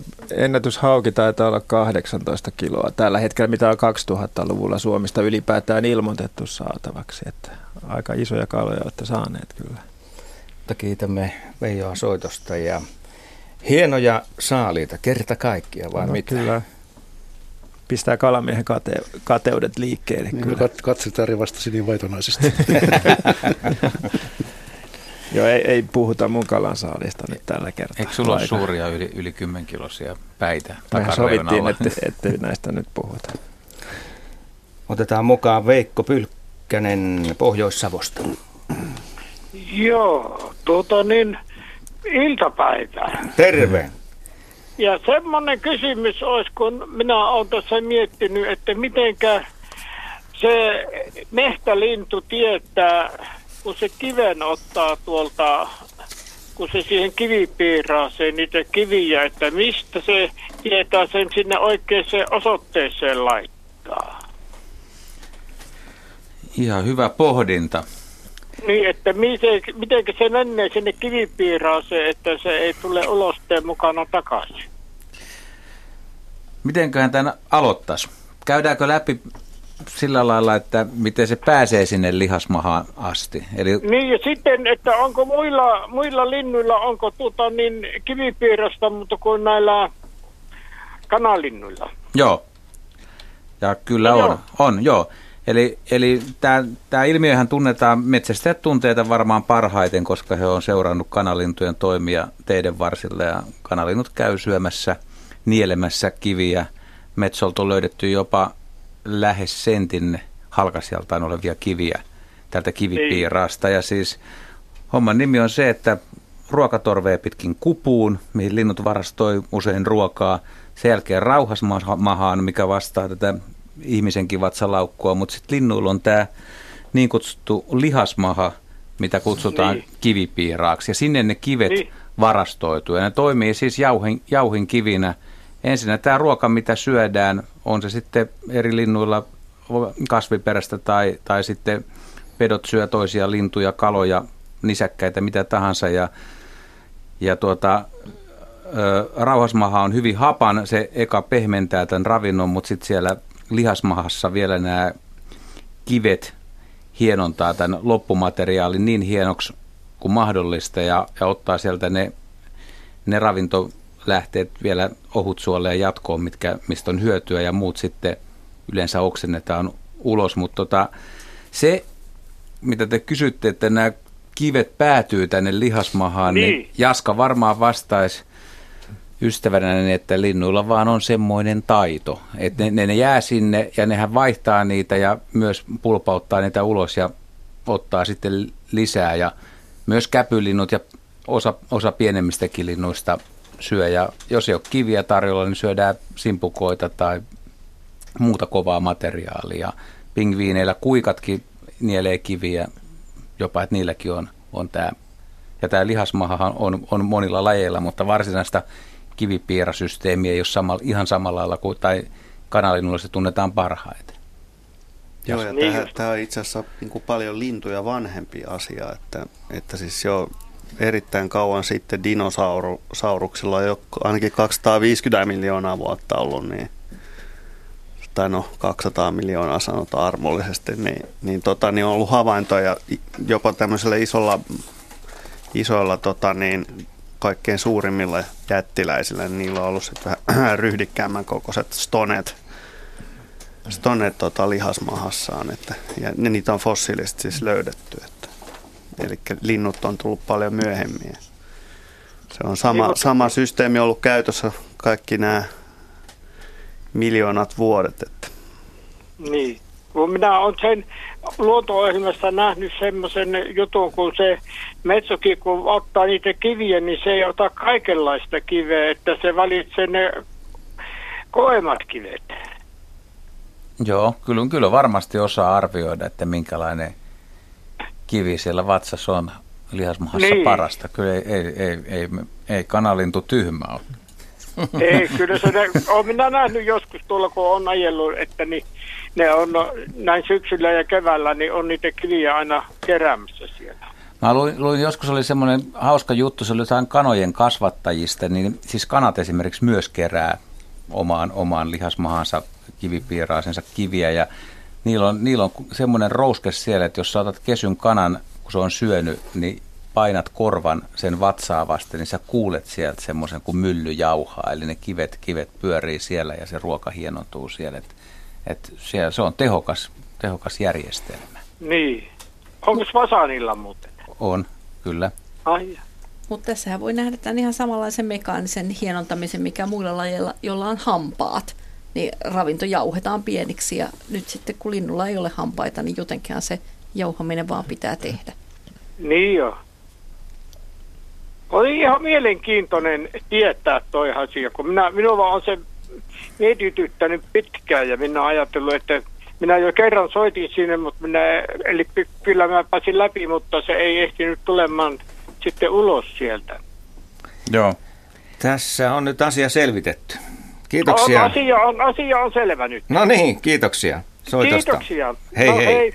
Tuohon voisi vielä lisätä siis sen, että, että, että esimerkiksi vaikka otetaan pöllöt esimerkiksi, että kun ne syö, syö myyriä tai pikkulintuja, niin on, on tämmöisiä sulamattomia osia, mitkä ei, mitä, mitä on vaikea käyttää. Karvat, höyhenet, hampaat, kynnet, suomut, nokat, jotkut luunosatkin, niin, niin niitä pyöritellään siellä aikansa. Ja niillä nyt ei varsinaisesti ole kiviä siellä, mutta siis se lihasmaha jauhaa ja lopuksi siitä muodostuu oksennuspallo ja sitten se pöllö oksentaa sen sulamattoman materiaalin ulos. Mutta, mutta tuota, liha menee hyvä, hyvään käyttöön. Ennen seuraavaa soittajaa otetaan sähköposti ja kuvallinen kysymys. Olen useammalta eri tahojen ekspertiltä koettanut saada vastausta, onko kuvaamani ilmestys sieni vai joku muu itiöpesäke. Syksyn sieniaikaan kohtasin tämän Kuusamojärven rannan kosteikko metsästä. Vaikka etsiskelin vastaavia lähistöltä, en havainnut muita vastaavan kaltaisia yksilöitä. Olisi kiintoisaa tietää, vaikka telluksen sienistä, sienistähän on tunnistettu vain murto-osa. Keksitään tällekin joku nimi. Näin siis talvisin terveisin Kuusamosta Risto ja Henry Väre. Kuvaile vähän tätä meidän kohdetta tässä. No toi Heidihän tuossa antoi äsken hyvän kuvauksen supatellen, että se on niin piikkisika, joka on työnnetty maahan niin, että vain nokka jäänyt näkyviin. Eli tässä on sieni, sieni josta lähtee niin kuin joka suuntaan suoraa karvaa, partakarvaa, joka on, josta kiharuus on vedetty pois säteenä. Olisiko tuossa nyt kolme, kolme neljä senttiä pitkiä nuo sienirihmat. Tartun tuohon ensimmäiseen tuohon tekstiin kuitenkin, että sienistähän on tunnistettu vain murto-osa. Tämä pitää tasan paikkaansa. Maailmalla arvioidaan sienilajin määräksi olevan yli miljoona lajia. Niistä todellakin tunnetaan vasta pieni osa, että tässä riittää kyllä tekemistä vielä systemaatikolle ja taksonomeille, jos vain jostakin rahoitusta riittää. Tämä sieni, niin se on hiipon home, eli se on homesieni. Homesienet on alkeellisia yhtymäsieniä. Niitä on erilaisissa elävissä materiaaleissa, niin kuin leipähome on yhtymäsieni, jota homesieneksi kutsutaan. Ja yleensä se on muistaakseni maitohiipolla kaikkein tavallisin tämä hiipon home. Ja se ei ole sinänsä harvinainen, mutta se on vähän myöhempää syksyllä ja, ja tulee kyllä vastaan alla silloin tällöin. Se lahottaa elävää sientä, homesieni. Siis tähän löytyy. Kyllä, ei, ei tarvitse edes keksiä. No niin, mm. sillä lailla. Hyvä Henry. Hyvä kuva, kaiken kaikkiaan. Mulla tulee tuo maamyyrä siitä mieleen, että se put, tu, niin, siinä on päätä Niin, tuossa on vähän niin kuin nokka kyllä, mm. joka työntyy maasta, maasta ulos. Tämä on siis nähtävissä Luontoillan sivuilla ja sinne pääsee mm. Radio Suomen etusivun kautta. Ja hiippojakin Suomessa lienee toista sata lajia. Sillä lailla. Otetaan seuraava soittaja. Aila Aumala Marttilasta. Terve. Joo, joo tervehdys. Minulla olisi kysyttävää Hämähäkistä. Oli mielestäni outo tapaus. Minulla on siellä Marttilassa tuommoinen kesäkäytössä oleva rakennus. Siinä on paljon ikkunoita ja tietysti verhot. Ja sitten minun piti laittaa paikka kuntoon, kun tuli vieraita. Niin ystävättäreni huomasin, että mikä ikkunassa on tuommoinen läiskä. Se läiskä oli semmoinen noin viisi senttiä halkasiontaan. Menimme siihen lähelle katsomaan, niin se rupesi valumaan alaspäin se valu meni ikkun, no, ikkunaa puitten ja jonnekin väliin, se katosi umpsis sinne vaan. Ja no okei, mä pesin ikkunan vaihilla, mä täytyy ikkuna olla puhtaana. Niin hetken ajan kuluttua, niin se sama läiskä oli ikkunaverhossa. Ja taas kun meni lähelle, niin lähti valumaan alaspäin. Ja kun mä katsoin oikein tarkkaan niitä, niin oli pienen pieniä hämähäkkiä – väriltään semmoisia sanotaan vaalea bees. Ja sitten minä otin paperin, valutin ne paper, annoin ne valua siihen paperin päälle ja vein ulos tämän rakennuksen seinustalle. No okei, okay. ja puhdistin verhon. No, no ajattelin, nyt mä pääsin eroon niistä. Mutta seuraavana päivänä ne oli seuraavassa ikkunassa. Ihan samalla lailla, kun meni lähelle, ihan ne niin kuin minua, ne lähti valumaan alaspäin. Sitten ikkunalaudalla oli hämähäkki, jolla oli takamuksessa pyöreä iso pallo. Nyt mun kysymykseni, millä tavalla hämähäkki lisääntyy? Synnyttääkö se poikasia vai muniiko ja miten kauan kestää kuoriutua ja mikä tämä homma oli? Joo, no tota, jos nyt lähtisi purkaa vaikka siten, että tästä viimeisestä kysymyksestä, niin hämähäkkilajasta riippuen, niin – niin ne joko tekee tämmöisen kiinteän pesän, johon ne munii munansa ja suojaa ne verkolla. Usein niin, että siinä saattaa olla joku verk- isompi verkko ympärillä ja sitten tämä munasto on vielä niin kuin suojattu semmoisella tiiviimmällä kamalla, joka vähän niin kuin on, on usein vielä semmoista, että se niin kuin lämpenee helposti, jos aurinko paistaa siihen ja, ja sitten vastaavasti siitä myös haihtuu lämpöä, jos on liian kuuma.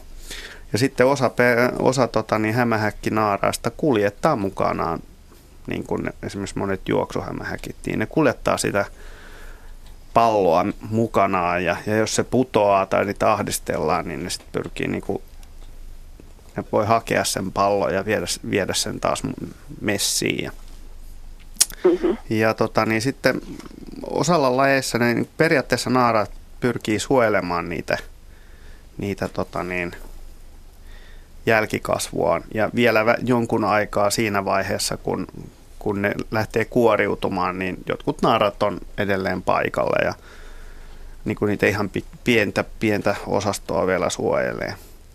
Mm-hmm. Mutta, mutta osa taas on sitten semmoisia, että naaraat kuolee ja, ja poikaset lähtee sitten seuraavana vuonna liikkeelle. Ja, että tässä on mm-hmm. vähän niin kuin erilaisia variaatioita. Joo. Ja, ja todennäköisesti niin nämä ei liity mitenkään toisiinsa, nämä, vaan siinä on ilmeisesti kaksi eri hämähäkkilajia ollut kyseessä. Niin, ja, mutta niitä mut sisä, oli todella paljon sisä, siinä ryhmässä. Joo, siis yhdessä, yhdessä munastossa voi olla tuhansia pieniä hämähäkkejä mm. tulossa niistä Hyvin, munista. Hyvinkin, joo. Ja, ja näiden vastakuoriutuneiden hämähäkkien, ää, niin se mitä, mitä ne ekaksi tekee, niin tietysti varmaan hieman ottaa, ottaa lepoa ja odottaa sopivaa säätä yleensä, että ne lähtee liikenteeseen.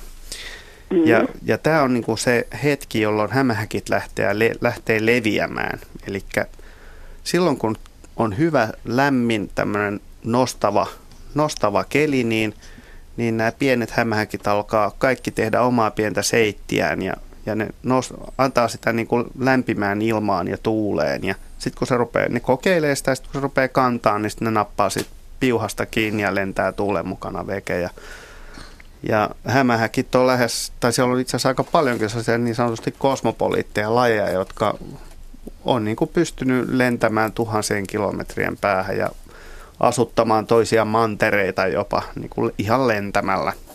Ei tietenkään yhdessä vuodessa välttämättä, mutta pidemmän aikana ajan välillä niin ne ovat laajalle levinneet. Ja, ja, mm-hmm. ja te olette niin kuin kohdannut nyt näitä vastakuoriutuneita pikku vesseleitä, jotka odottaa siellä niin kuin vähän tyrkyllä, että tulisi nyt tämmöinen niin kuin sopiva hetki, että, että ne innostuisi sitten lähteä liikenteeseen, mutta sisätiloissa ei tietenkään lämmitä tuulta ja nostetta hevillä tuu, että, että Ainoa, ne voi olla tavallaan näkyvissä aika pitkän aikaa siinä ennen kuin ne sitten lähtee hajaantumaan. Joo. Et ne on varmaan joku sisä... osa niistä ulos, niin kuin kerroin. No joo, se on varmaan ihan oikein, että jos... Et ne on varmaan kuitenkin jonkun normaalistikin sisällä esiintyvä hämähäkkilaji, huonehämähäkin tai jonkun vastaava – niin, se oli aika pieni se emohämähäkki, mutta mahdottoman iso pyöreä pallo sitten siellä takamuksissa.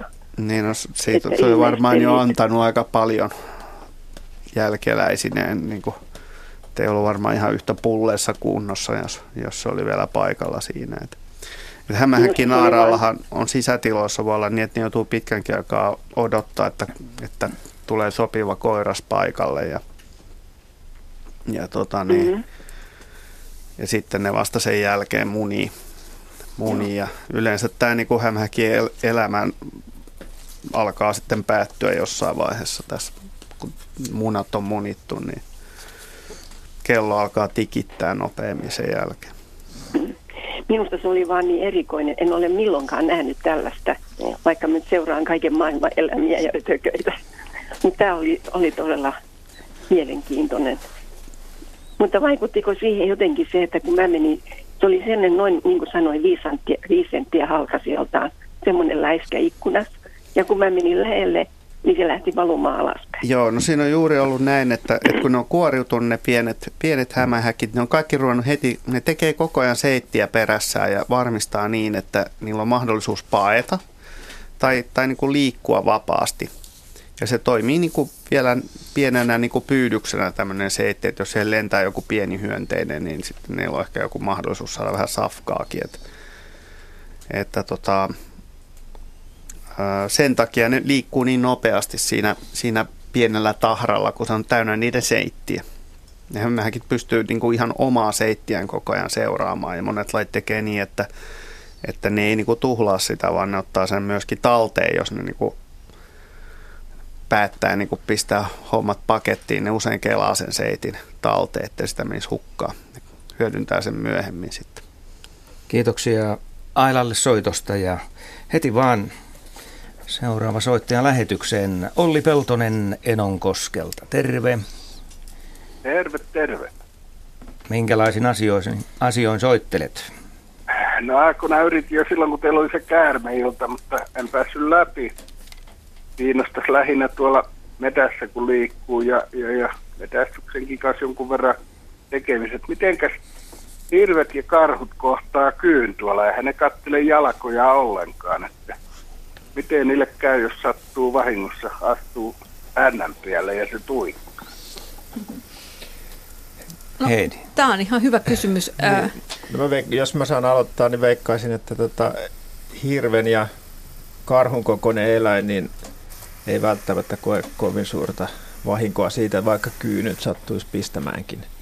Että sen kokoisessa otuksessa niin se myrkky laimenee kyllä aika lailla. Eihän se aikuiselle terveelle ihmisellekään ole kovin vaarallinen. Tosin aiheuttaa komplikaatioita, mutta ei mitenkään hengenvaarallinen. Tietysti pienet lapset. Kyllä jalkaturpoa. Jalkaturpoa, kyllä. Ja kyllä varmaan hirvellä ja karhullakin jossain määrin jalkaturpoa, epäilemättä. No luuleeko sä, Ari, että tota, hirvi tai karhu, että se reagoisi tähän ääneen, mitä taustalla kuullaan? No varmasti, siis sehän on varoitusääni, mikä täällä mitä kyy.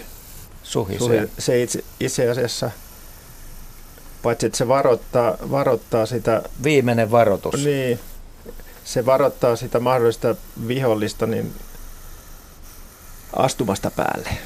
Ja sitten myöskin samalla sitten tota suojelee, suojelee ikään kuin sitä, sitä tota päälle astujaa tältä omalta pistolta, mutta ei se kyykään huvikseen pistele tämmöisiä isompia otuksia, mistä ei ole mitään hyötyä sille, että sehän on aika rasite sille niin kuin menettää sitä myrkkyä isompia määriä ja pistellä niin kuin huvikseen sinne sun tänne. Että kyllä se pitää se myrkky säästää siihen saalistamiseen ja ravinnon hankintaan.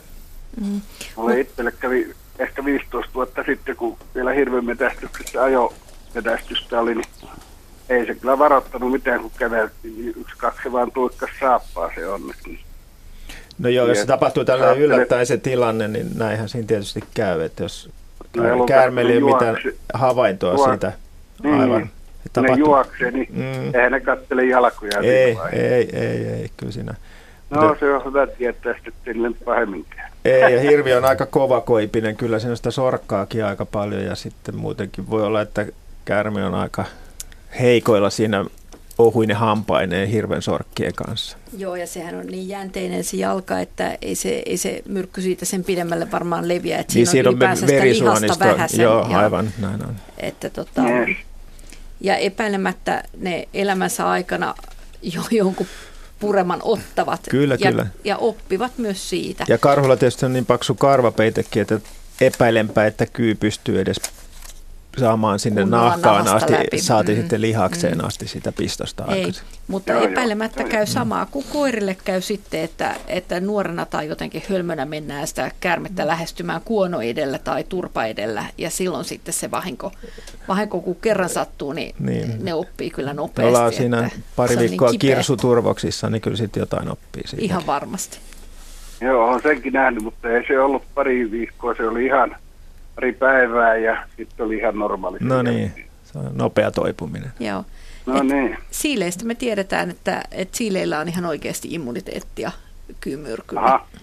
Mutta tota, mun mielestä muista Suomen luonnonvarasta nisäkkäistä ei ole sellaista tietoa. Hyvä juttu. Kiitokset soitosta. Ei mitään, kiitos. Morjens. No, hei. Matti soittelee Nokialta. Terve. Terve. Joo, mä tuosta Koskikaresta olisin kysynyt ja muutakin jutellut, kun se meillä siinä ohi kulkee semmoinen pieni joki ja noin tota, viime kesänä huomattiin, että se pesi siinä ja siinä on aina talvisinkin niitä muutama, muutama ja tota, mä kesällä näin sitten siinä koskessa, niin kun mä sillalta kattelin, niin että onpas niin kuin koskikara ja se on vähän lyhyt pyrstö ja se niiaili siinä niin kuin koskikara ja tota, vähän pörrönenkin vielä, että se on niin kaunis kuin ihan aikuinen oli. Kyllä se, kyllä se koskikara oli ja sitten mä tota, nyt syksyllä niin perkasin sitä kosken vartto siinä, siinä, niin mä löysin sen pesän siinä. Sitten semmoisena se on pieni voimalaitos siinä tulpinihuoneen seinässä. On semmoinen 20, 20 senttiä kantti, jos semmoinen kolo betoniseinässä. Ja se, siellä oli samanlainen pesä ja reikä kyljessä. Sillä Joo, joo kuunnellaan. Mie- mie- mielenkiintoinen havainto. Siis se on semmoinen pallomainen sammaleste joo. pesä. Joo. joo. Joo, kyllä, kyllä. Joo, että kun vaimo katteli silloin alkusuvesta. Se puhui mulle, että koskikara kerää sammalia tuosta kivenpäältä, kivenpäältä siitä pitkin ja vie sinne alajuoksulle päin. Ja, mutta kun ei sitä nähnyt, minkäs kun ne siihen hyvin näe. Siinä on rakennuksia ja puita ja kaikki eessä, eikä siellä kuljetakaan sillä puolella juuri koskaan. Niin se meni sinne sammaleiden kanssa ja mä vaan että joo, mahtaako olla edes koskikara sitten mä näin kesällä sen poikasen siinä koskessa ja sitten nyt syksyllä sen pesän, että kyllä se tosiaan pesi näin, että onko, kuinka harvinaisia ne näin etelässä pesi. Se on, se, on, se on harvalukuinen pesiä Suomessa ihan ylipäätään. Siis sehän Suomen kantaa on 250-350 pari, että aika vähän. Niin, että... ei, niin ei paljon muutenkaan. Ei, ei, ja siis pohjoinen pesiä pääosin, mutta myös aikoinaan on ollut pesiä ihan etelärannikollakin, mutta siis se on, se on Tampereen korkeudella jo, niin, niin kyllä, kyllä no, no harva lukunen on varmaan aika hyvä, hyvä sana. Ja ihmiset saa vähän väärän kuvan siis Koskikaran kesä yleisyydestä sillä perusteella, että niitä pääsee talvella aika vaivattomasti katselemaan. Ja talvikantahan on, on, on tuhansia yksilöitä. Että hyvänä talvena voi olla 10 000 yksilöä suomalaisilla puroilla ja Joo, jokialueilla kyllä, ja, ja ne lauleskelee talvellakin, että siitä tulee semmoinen Joo, fiilis, että niitä on varmaan kesälläkin, mutta kesällä se on aika, aika, aika vaikeasti löydettävissä. Se, ja... se on harvinainen, ei se itse ole mäkään niitä niin kauheasti ongaille, ja vahingossa huomasin sen siinä ja kun mäkin olen siinä koko ikäni asunut siinä Joenrannalla 60 vuotta jo katsonut sitä maailmaa, siinä on aina ollut niitä niitä karoja talvella ja kesällä sitten joskus on nähnyt ja nyt, nyt todellakin sen paikassa. Hyvä havainto. Ja tuossa voisi antaa itse asiassa kuulijoille vinkin, että jos, on, jos asuu tai on lähellä hyvää koskipaikkaa, puroa, missä näyttää siltä, että talvella esimerkiksi koskikarat tulee talvehtimaan, niin mikseipä sinne voisi laittaa tämmöistä laatikkomaista pönttöä, suurin piirtein tuommoinen 30-40 senttiä ehkä sivusuunnassa ja iso aukko ja sitten sammaleet laittaa valmiiksi sinne vähän reunoille ja suojaiseen paikkaan, niin tota, aina on mahdollisuus, että saa koskikaran pesimään ja Ari viittoilee ahkerasti. Niin tuossa vielä vähän täydentäisin tuota Juhan vastausta tästä talvikannasta, joka tosiaan voi olla tuhansia yksilöitä, niin sehän johtuu nimenomaan siitä, että niitä muuttaa talveksi tuolta Koillis-Venäjältä ja Pohjois-Norjasta Suomeen talvehtimaan, että se, siitä se talvikannan iso määrä johtuu. Että niitä on tietysti siellä pohjoisilla, pohjoisilla alueilla Norjassa ja Venäjällä niin hyvinkin paljon näitä pesiviä koskikarvoja. Niin, on sanottu, että Suomen kanta talvehtisi Venäjän Karjalassa. Näin on niin, että vaihtaa vähän paikkaa. Niin, suomalaiset ei talvehdi Suomessa. Joo. Kiitoksia Matille soitosta, joka siis liittyy näihin koskikara-asioihin. Otetaan seuraavaksi sähköposti. Tähän lupasin palata vielä tässä ennen lähetyksen loppumista tai ohjelman lähetysajan päättymistä. Ja täällä puhuttiin siis eläinten nukkumisesta. Ja tässä on vielä kaksi kysymystä jäljellä. Eli nukkuvatko, siis uskaltavatko nukkua pikkulinnut lainkaan hirmuisilla myrskysäillä vai hengailevatko ne väkisin valveilla aamuun saakka? Siis Sari Hämeenlinnan nurkilta kyselee. Mitäs Juha? Kyllä ne nukkuu, kyllä ne etsii yllättävän tehokkaasti jonkun suojaisen paikan, kuusiaita tai joku havu, havupensas ja siellä keskellä on aika turvallista olla ja osa linnuista nukkuu hyvinkin sikeästi, osa, osa semmoista puoliunta, että jotain kololintuja, kun on menty tutkimaan tai katselemaan pakkasellakin, niin Lapin tietenkin on hyvä esimerkki, että sen ruumiin lämpö laskee talviyönä, niin se on aika, aika, aika horroksessa suoraan sanoen siellä, että se uni on, uni on no horrospitosta, mutta siis se syvää voi sanoa. Ja sitten taas toisaalta niin tuommoiset linnut, jotka oksalla yöpyy, niin niiden uni on, mä en nyt osaa sitä enkä muista ihan tarkkaan, että, että toisella aivopuoliskolla ne nukkuu, jolloin niillä on kumminkin pysyy automaatio aika hyvin. Et esimerkiksi jalat on kiinni oksassa, se on, et, ei ne siitä tipu, vaikka ne nukkuu. Et se on hyvin, hyvin niin kuin tehokas ja, ja taitava nukkumistyyli. Ja, ja on näitä lintujen uniakin tutkittu, mutta nyt en, en kyllä muista, että oli kysymys, että näkeekö linnut unia, jos vielä jatkaa. tota, niin tota, kyllä ne jonkunnäköisiä unia näkee, mutta se oli erilaista kuin ihmisillä, mutta mä, mä en muista, miten se meni. Mutta vielä Heidille Sarin jatkokysymys. Jos ja kun nämä Suomen talvet pysyvät lumettomina, siis vähän lumisinakin jatkossa, niin tarvitseeko supikoiran käydä lainkaan talviunille? Ei. Ää, supikoirat nukkuu mielellään ja, ja ehkä marras- ja maaliskuun välisenä aikana ne mielellään menee suojasaan paikkaan ja ja se ei oikeastaan vaivu horrokseen, mutta sen aineenvaihdunta kyllä hidastuu, jos se on niin pidempiä jaksoja ää, siellä hiljaiseloa viettämässä. Ää, mutta Mutta ei, sen ei ole pakko tehdä niin. Et jos, jos ravintoa riittää ja ei ole kohtuuttoman kylmä, niin supikoirat voi kyllä jatkaa elämäänsä ihan. Et se, on, se on hirvittävän joustava eläin kaikessa ravinnon käytössä, myös, mutta myös tässä talvehtimisessa. Aikamoinen taituri. Luontoillan puhelinnumero 0203 17600. Siis 0203 17600 ja meillä on siellä seuraava soittaja valmiina. Terve Risto. No niin, hyvää iltaa luontoiltaan. Terve. Minulla olisi semmoista muurahaisasiaa tässä. Siellä jo pieniä eläimiä hämähäkkiä käsiteltiin, mutta tässä on yhdestä muurahaisten semmoisesta sosiaalisesta tai yhti, yhdyskunnallisesta käyttäytymisestä, mikä mä olen miettinyt, että mikä, mikä sille olisi selvitys. Tuossa naapurin tontilla oli kekomuurahaisten pesä ja meillä on nurmikkoalue tällä oman tontin puolella. Ja noin viiden kuuden metrin päähän siitä kekomuurahaisten pesästä nämä muurahaiset oli kasanneet kaksi semmoista pyramidimaista kasaa, jossa oli, oli mielestäni rei, reikäisiä munia, munankuoria.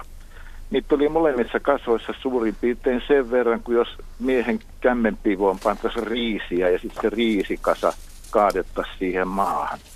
Niin tämä ilmiö, mua kiinnostaa, että mikä tapahtuma se oli. oli ainakin jätekasalta se näytti. Niin ne oli siis ilmeisesti muurahaisten koteloita. Kotelo no, no niin, Joo.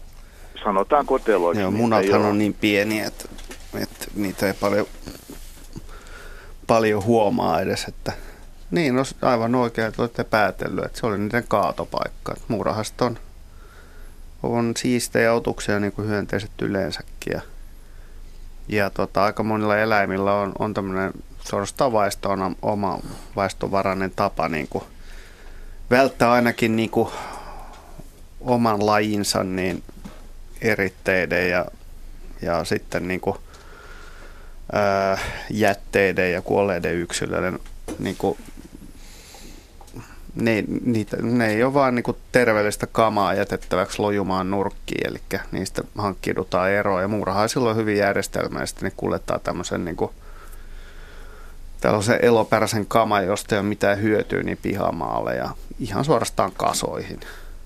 No se kaatopaikkateoria sitten piti paikkansa.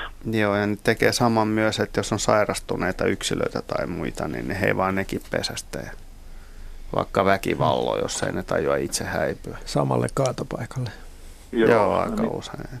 Mä mietin sitä vaan silloin, että onko se joku välivarasto vai, vai kaatopaikka, mutta hyvä tietää näin se. En mä sitä tapahtumaa ole sen Niin, muraasta saattaa hyvin, hyvin niin kuin helposti päättää jotain muuta sitten myöhemmin, että, että jos megapolis kasvaa, niin saattaa ne heivata ne siitä vielä kauemmas. Että, Joo.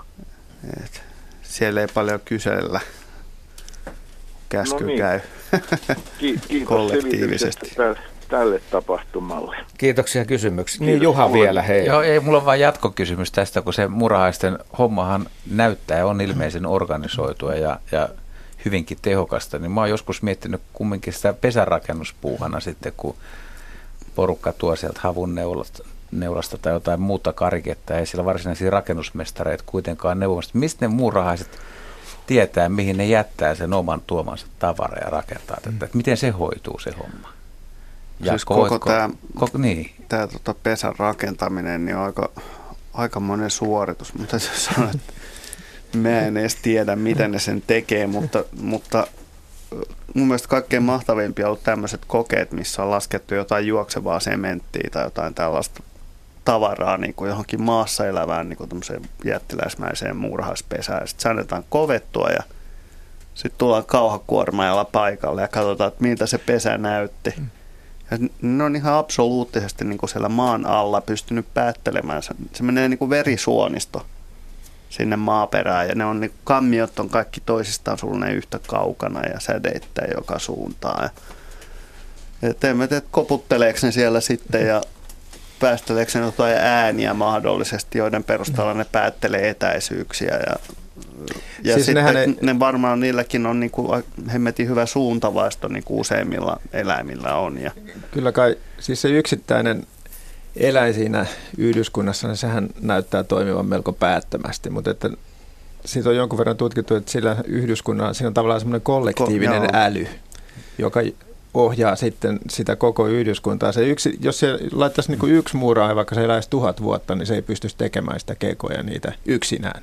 Vaan siihen liittyy just se kollektiivinen äly, kaikki ne hajuradat, mitkä sinne jää, kun ne liikkuu tiettyyn suuntaan. Se äly voi olla ehkä liian, liian semmoinen järeä käsitys, mutta muurahaiset seuraa näitä hajuvanoja ja sitten jos, ne nähtäisi, jos me nähtäisiin se hajuvanojen verko, verkosto, mikä on tämmöisen muurahaisyhdyskunnan niin se, ympärillä, se sehän on, sehän on ihan niin kuin meidän hermoradat. Mm. Ne vie tiettyihin paikkoihin ja ohjaa sitä liikennettä. Mutta tämä on aika nerokas systeemi. Ja varmaan, varmaan mm. niillä on niinku semmoisia juttuja, että sitten kun joku homma on valmista, niin sitten ruvetaan päästelee feromonia, että joo, kiitti, tämä riittää, että seuraava kohde. Ja sitten se niinku loppuu pikkuhiljaa siihen. Ja, et.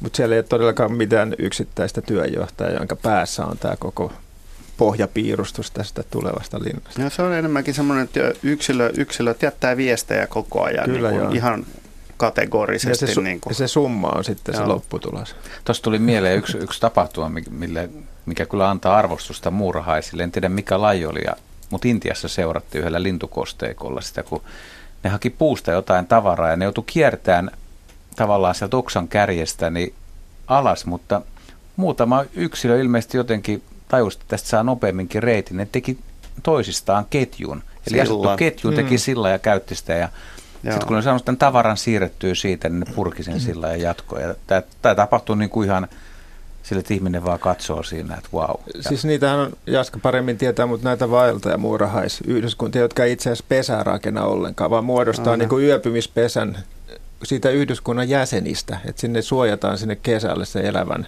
massan sisälle nämä herkimmät munat ja kuningattaret ja kotelot ja toukat ja kaikki muu sitten päivän mukaan niin kuljetetaan mukana. Että ei ole, ei ole varsinaista niin kuin semmoista fyysistä pesärakennelmaa. Joo, koko romukasa siirtyy niin kuin niin. siinä ja, saman tien. Se on kyllä aika uskomatonta sakkia. Ne. Ja niissä on siinä on tappamisen meininki, kun ne pilkkoo lähiympäristöstä kyllä, kaiken joo. elävän, niin kuin, joka ei tajua niin. heivata itseään paikalta. Niin niin kaikki irtailla, menee, menee, menee ihminenkin, jollei tajua häipyä. Niin. Asia lienee selvitetty. Kiitoksia Ristolle kysymyksestä. Meillä seuraava soittaja on valmiina Matti Kuusela Vesilahdelta. Morjens. Morjens ehtoota. Ehtoota. Mitä haluat kysyä? Joo, tuossa toissa aamuna menin talolta vanhalle talolle polkua pitkin ja siinä pötkötti rusakko poikittain kuolleena polulla. Ei ollut metsejä, niin ilmeisestikään, tai ihan varmastikaan, vaan oli, oli rusakko semmoinen. Ja ei ollut mitään väkivallan merkkejä, ei ollut, oli, oli vaan siinä Trikonos morkkis oli jo ihan sopivasti, että oli jäykistynyt ja lumesta näki, että tuli, oli, oli siihen pötköttänyt. Ja tuota noin, nyt vähän, minkä ikäiseksi elää tämmöinen rusakko? Se oli semmoinen jo niin kuin elämäänsä rusakko on harmahtanut pikkasen, mutta ruskea kuitenkin, ja harmahtanut, ja tuota, niin, niin, ja siinä pötkötteli ja minä sitten hoitelin asiat eteenpäin, mutta minkä ikäiseksi tämmöiset rusakot elää ja toisaalta minkä ikäiseksi elää sitten metsäjänikset? Toinen kysymys. Hmm. Heidi. No tota, lähtin täältä päin purkamaan, että, että vain puolet elää ää, yli yksivuotiaiksi. Että valtaosa niistä kuolee hyvin nuorena. Ja sitten ne, jotka selviytyy siitä ensimmäisestä vuodesta, niin sen jälkeen ikään kuin se elinjään odote, odote kasvaa. Mä väittäisin, että vankeudessa rusakko selviäisi, nyt muut saa korjata, jos on eri mieltä, mutta, mutta mä väitän, että 5-6-vuotiaaksi elää varmaan vankeudessa. Ja jos ei, jos ei enemmänkin, mutta luonnossa mä väittäisin, että 3-4-vuotias on jo iäkäs. Et ei, ei rusakolla montaa talvea kuitenkaan edessä ole. Joo, siinä, siinä kun hyppäni kohta seuraavana aamuna tuli tuota noin, oliko sitten kaveri, kaveri tuli vähän kattelemaan jäljistä päätellen, että onko tässä – makooksella ollut, ollut niin kuin kaveri ja mähän olin vienyt sen, sen, sen va, menehtyneen jo pois siitä, pois Ai. siitä riistapeltoon. Että tuota, niin se haistoi ne jäljet. Haistelen niin kuin paikkoja, juu. Joo. Toihan on jännä havainto, että kiinnosti kuitenkin se, se ikään kuin makupaikka. Paikka. Niin, kuolin paikka ikään kuin, että...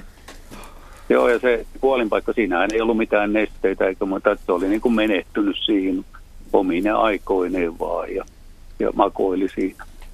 Joo, no kuolin syitä on vaikea sanoa, että mitkä tahansa loiset tai, tai muut taudit voi aiheuttaa kuoleman. Moottori pysähtyy, moottori pysähtyy, joo.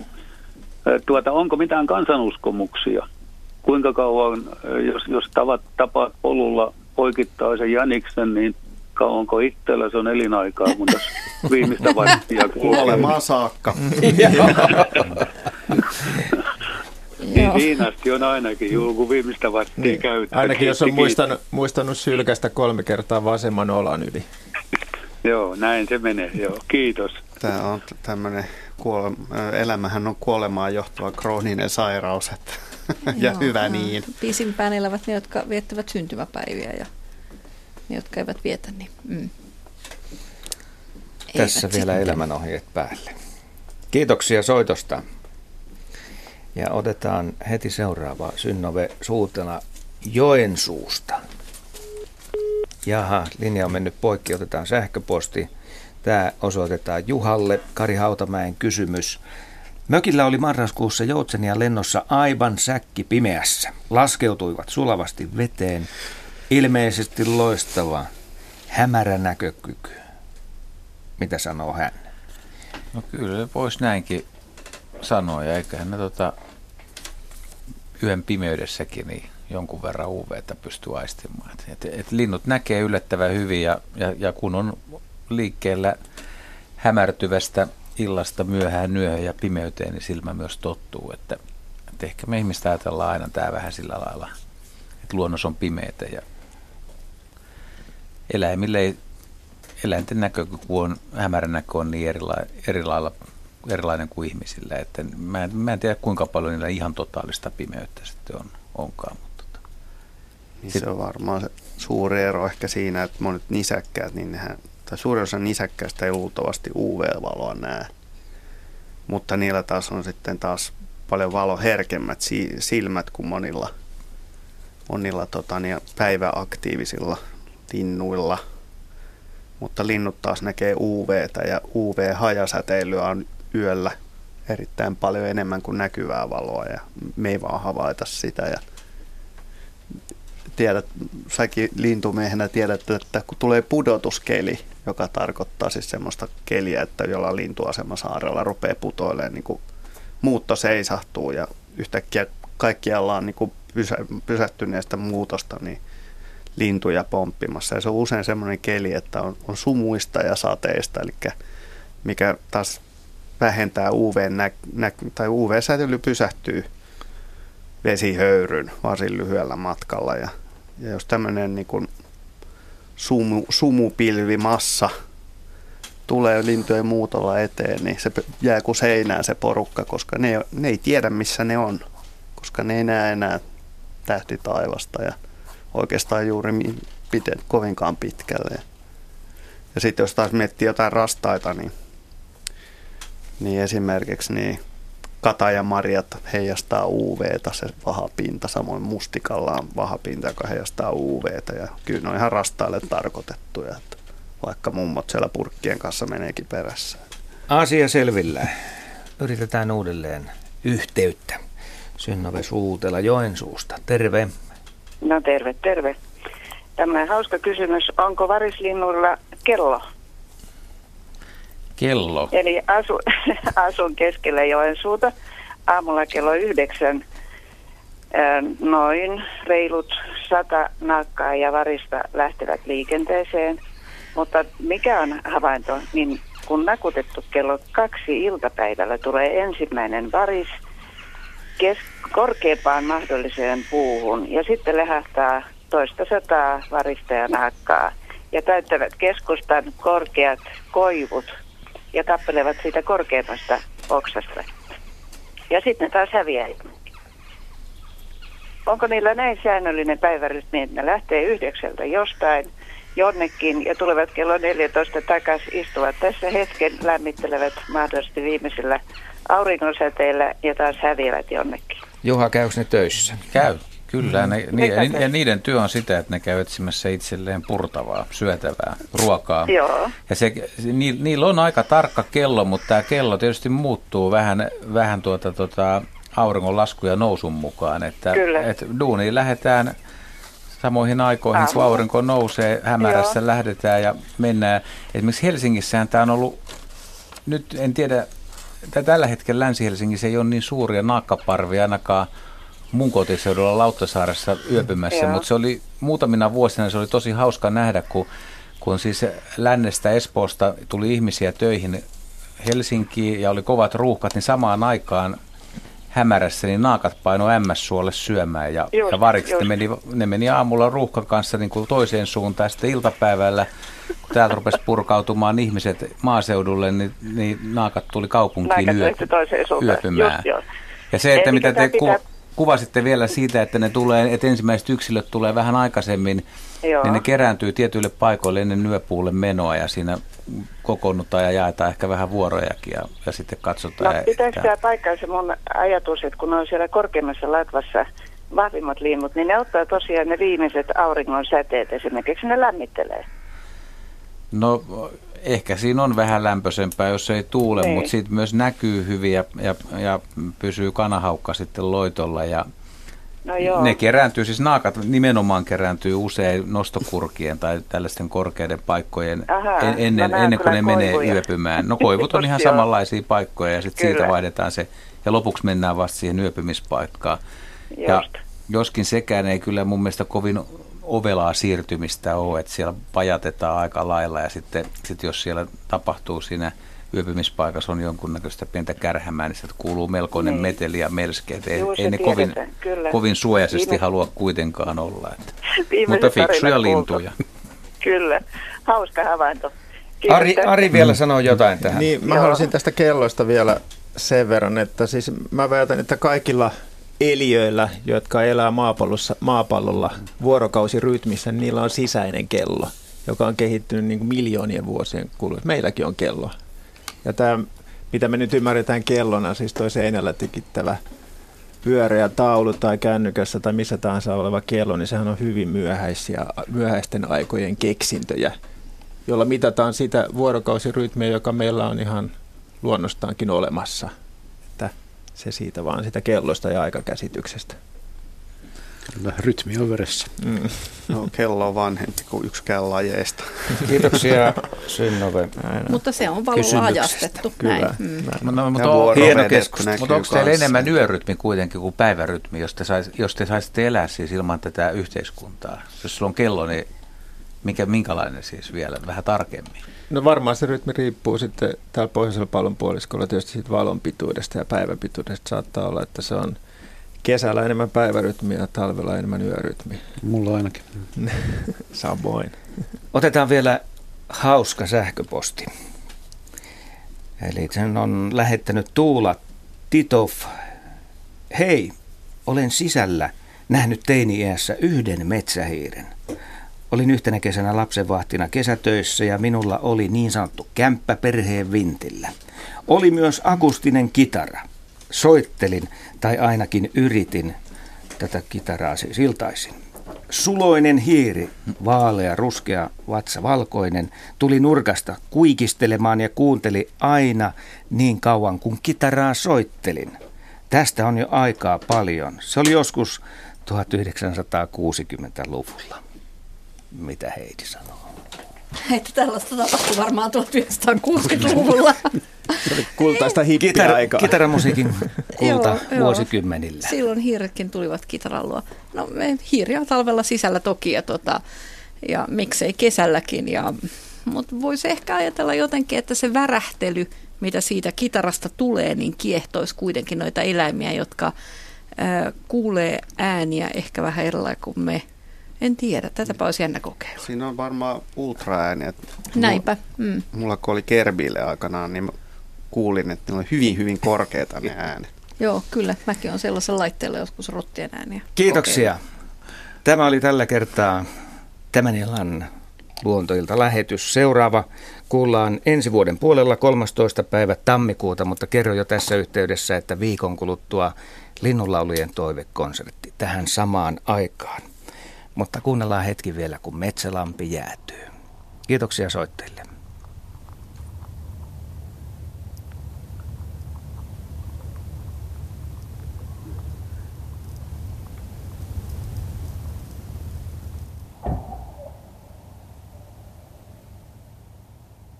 you